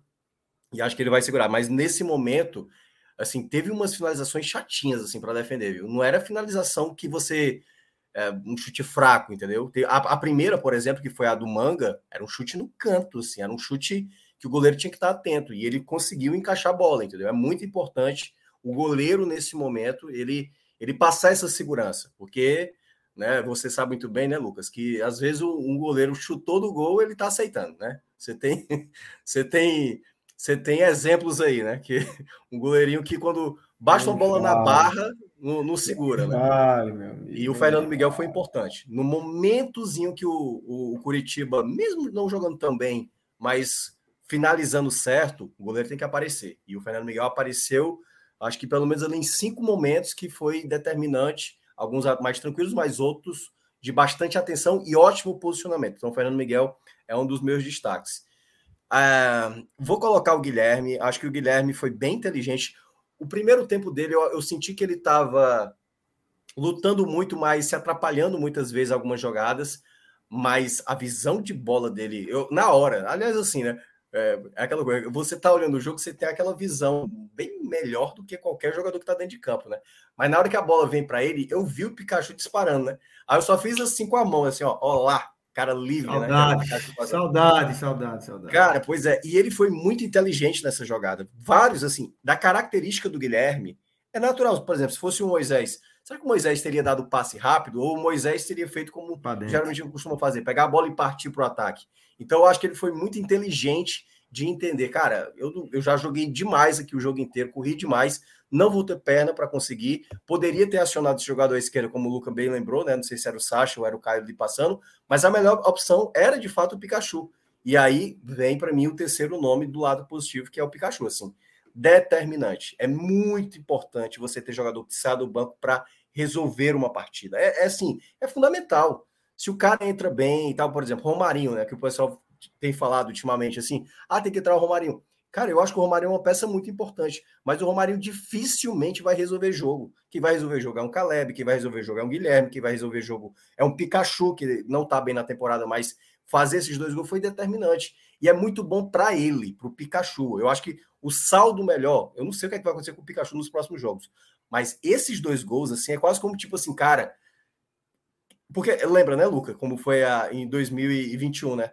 O Pikachu não estava em alta não naquele momento até o jogo do Atlético Mineiro. Foi os dois gols contra o Atlético Mineiro que ele ganha a titularidade e aí ele se torna importante no esquema do Voivoda naquele momento que o time precisava. Então acho que isso pode ser um divisor de águas da gente voltar a ter o Pikachu determinante. São 34 gols, se eu não me engano, do Pikachu com a camisa do Fortaleza. Não é, é, é mais gol até do que muito atacante. Acho que é Anselmo, né? o Miguel estava passando essa informação e o Luca pode até ajudar que ele tem esses dados. Tem mais gol que o Anselmo, tem mais gol do que outros atacantes. Pikachu já é top 50 de artilheiros da história do Fortaleza. Pois é. Top 50, não, top 30. Top 30, é, tranquilamente. Então é, Ele tá um gol de igualar o Paulo Zidoro. Aqui já para alguns que é um aqui. jogador que tem muita história com o Fortaleza, né? Então, assim, uhum. É, eu vejo eu vejo ele uma peça fundamental. Do lado negativo, eu senti de novo o Tinga muito atabalhoado. Assim, eu acho que ele até melhora. Ele está tendo durante o jogo até alguns momentos, alguns bons momentos na partida.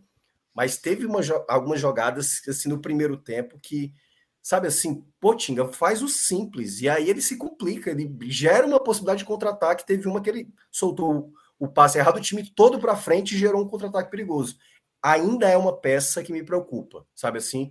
É, acho que ainda, no geral, tanto foi determinante, né? Na participação do primeiro gol contra o São Lourenço, mas é um jogador que precisa estar tá mais concentrado. Às vezes, fazer o simples é mais fácil do que você tentar fazer uma bola longa, fazer uma jogada de drible ali. E eu acho que o Tinga está se perdendo um pouco nisso. O Romero também vai entrar no lado negativo, porque apesar do gol, e tudo bem, o Romero ele é para esse tipo de bola. Às vezes, muito do, dos gols do Romero é basicamente empurrar, e, é, e às vezes é importante ter jogador assim, viu? O torcedor que reclama do Romero, e tem que reclamar mesmo, é, mas é bom ter um atacante que só tá ali, só para empurrar para a rede. Tem, tem time que não tem jogador assim, e o Fortaleza é bom ter um jogador desse tipo, principalmente nesse momento que você está tendo dificuldade. Mas ele tem muita dificuldade de dominar a bola, de, sabe, desenvolver o jogo. Ele tem muita dificuldade. Ele é muito limitado quanto ao desenvolvimento do jogo. E eu acho que parte do primeiro tempo abaixo do Fortaleza se deve também a essa dificuldade, né, que o Fortaleza no último terço para trabalhar a jogada. E eu não sei se eu consigo ter um terceiro nome. Eu acho que o Tite deu umas vaciladas no começo do segundo tempo que lembrou aquele Tite do ano passado e fica de alerta. Teve uma que eu achei, eu falei, meu Deus, vai tomar o gol. Porque o jogador do Curitiba pegou a bola na direita, ele sai alucinadamente da área para dar o bote. Eu falei, e se o cruzamento sair, meu amigo? Tu vai ter saído da área, tu vai deixar sozinho o Brits lá, com uma bola ali, sobrando para alguém. Então, assim, às vezes o Tite ele dá uma. Ele, ele, tem muita volúpia, e eu acho que isso compromete. Mas eu acho que ele está jogando. A média dele nos últimos jogos está muito boa. Mas aí eu passo para o Luca. Luca, bola para você aí. Eu estava olhando até aqui, é, só para colocar aqui um dado interessante, né? O, o Iago Pikachu ele hoje se tornou o sexto maior artilheiro do Fortaleza em campeonatos brasileiros, né? Ele chegou a 15 gols, ele passou nomes ali é, como o Vinícius, né? O Lúcio Bala, o Robson, Finazzi, é, todos com 13 gols, né? É, o Finazzi, Robson 14 e Lúcio e Vinícius com 13, né? é, Rinaldo com 27, o Elton Paulista com 25, Geraldino Saravá com 20, Hamilton Melo e Marceno com 19 são os principais artilheiros. O, Pikachu vem logo atrás com 15, um pouco distante, mas leve-se em consideração que o Pikachu ele é o único que não é realmente um jogador de ataque, né? O Rinaldo era camisa 9, Paulista camisa 9, o Geraldino camisa 9, Marceno camisa 9, o único que não era um 9 era o Hamilton Melo. É que era meia atacante, né? Jogava ali centralmente, mas ainda assim era um meia atacante nos anos 70, naquele 4-2-4 do Moésio Gomes de 73-74, né? É, que jogava ali com ele quase como referência de ataque, né? É, o Fortaleza, o, eu não vou colocar três negativos, porque o primeiro eu colocaria talvez o máximo o, o Romero, porque apesar de ele fazer o gol, é aquela situação muito parecida com a do Robson, Beleza, ele fez o gol, mas os quantos gols ele atrapalhou para não conseguirem dar certo? Quantas jogadas ele não matou né, de, de contragolpe, né? O time muitas vezes não chegava porque o, o centroavante nesse esquema do Fortaleza de contragolpe ele é muito importante de segurar a bola, de ter jogo. É, o time é muito acostumado a jogar com o Luceiro, jogar com o Galhardo, um jogador que vai para frente, que puxa espaço, que, que também joga, né? O Romero não, ele é jogador de um, dois toques, ele não é jogador de contragolpe como o Fortaleza jogou nesses dois jogos e Fortaleza melhorava sempre de forma substancial o seu estilo de jogo sempre que o Romero saía. Isso é claro, né? Isso é muito claro. É, então, no máximo ele, mas eu vou fazer só essa menção. Agora, de forma positiva, é, eu vou colocar aqui três jogadores. Primeiro, Bruno Pacheco. Eu acho que ele joga, vem jogando bem, vem sendo um bom jogador. Parêntese, é, parêntese. Eu fiz esse. Oi. Como é que fala a palavra? Essa heresia de não citar o Pacheco, cara. O Pacheco foi o melhor do Fortaleza. Só o Pacheco foi espetacular, cara. Espetacular, foi o melhor em campo, jogou demais. Foi, então, assim, ó, fez, é. escolhe um dos três lá que eu coloquei, pode tirar, e o Pacheco melhor do, do lado do Fortaleza é fácil. O Pacheco foi muito bem, um ótimo jogador, marcou muito bem. E olha que ele tem o Natanael que é, é um bom lateral, apesar de hoje não ter tido o melhor dos dias, mas acho que muito em conta por causa do, do Pacheco, né? Jogou muito bem, para mim o melhor em campo. É, em seguida, cara, eu vou colocar o eu vou colocar o Pikachu pelos dois gols, né? Pô, não tem como ser diferente. Hoje foi o Pikachu o jogo dele. E em terceiro, o Fernando Miguel. É um jogo seguro, não fez assim milagres, mas foi seguro. Eu acho que em terra de sé, quem tem olho é rei. E hoje o Fernando Miguel deu uma segurança, não soltou bola, trouxe para o Fortaleza, é, que foi muito bem, né? Só queria chamar a atenção para uma coisa do Brits, né? O Brits já está pendurado com dois jogos, né? O Brits levou cartão nas duas partidas, já está pendurado. E para responder a pergunta que veio do chat, o Clodoaldo ele só tem quatro gols em Série A, né? Dois em 2003, dois em 2005, pelo Fortaleza, um dos maiores artilheiros, mas é, ele ainda é o maior artilheiro do Fortaleza em Copa do Nordeste, ainda é o maior artilheiro do Fortaleza em segunda divisão, Série B, mas na Série A foram só quatro gols. Então é isso, né? Acho que a gente fecha. Não sei, se vocês querem pontuar mais alguma coisa do Fortaleza, que ele finalmente aí. Minhoca tá com a voz mais para lá do que para cá. Tá difícil. Pior que amanhã, amanhã Luca tá precisando dormir pra, Luca tá precisando dormir para não falar mais é. nada e dar tudo errado. Que amanhã, isso, rapaz. Amanhã eu vou, ter, eu vou ter podcast às 9 horas da manhã, que é o Footcast lá do povo. E, e depois ainda vai ter o programa da rádio, assim. Terça-feira é minha folga, né? Então vai. Folga não daqui, né? Do podcast 45 minutos, né? Não, é. Aqui você vai, vai, Vamos arrumar alguma coisa para você aqui na terça-feira. Não, é, eu tô tomando aquela, aquela paradazinha de, de. que é de. né, pra garganta. Própolis, é, própolis, própolis e gengibre com limão. Mas não tá resolvendo. Eu não paro de falar também, né? Aí fica é. difícil. Exatamente. Então é isso, Minhoca. Valeu. Agradecer ao Kaká, viu? Ó, Kaká, é gente boa demais, ó. Que participou aqui já algumas vezes. Participou da quarta-feira. Aliás, quinta-feira, que o Luca não pôde participar. Abraço pro Kaká aí. Isso. só uma coisa. Um abraço, Kaká. Fala, Pikachu se tornou hoje o 46 maior artilheiro da história do Fortaleza, no geral. Jogos oficiais e e amistosos também, né? Passou nomes aí muito grandes na história do clube, como Assisinho, Frank, Gustavo, Robert, Assis Paraíba, Bechara, Oswaldo, Wellington Paulista, todos estão atrás do, do Picagol. Pode Pouco pica. Picagol, Picagol agora lascou, viu? É. Mas é isso, é isso. Vamos terminar. É porque... Com essa aí eu vou terminar. Essa aí não tem como. Acabou, é... Valeu, valeu, galera. Valeu, galera. Valeu, valeu. valeu. valeu. Lucas, Pedro, todo mundo que acompanhou até aqui. Um abraço.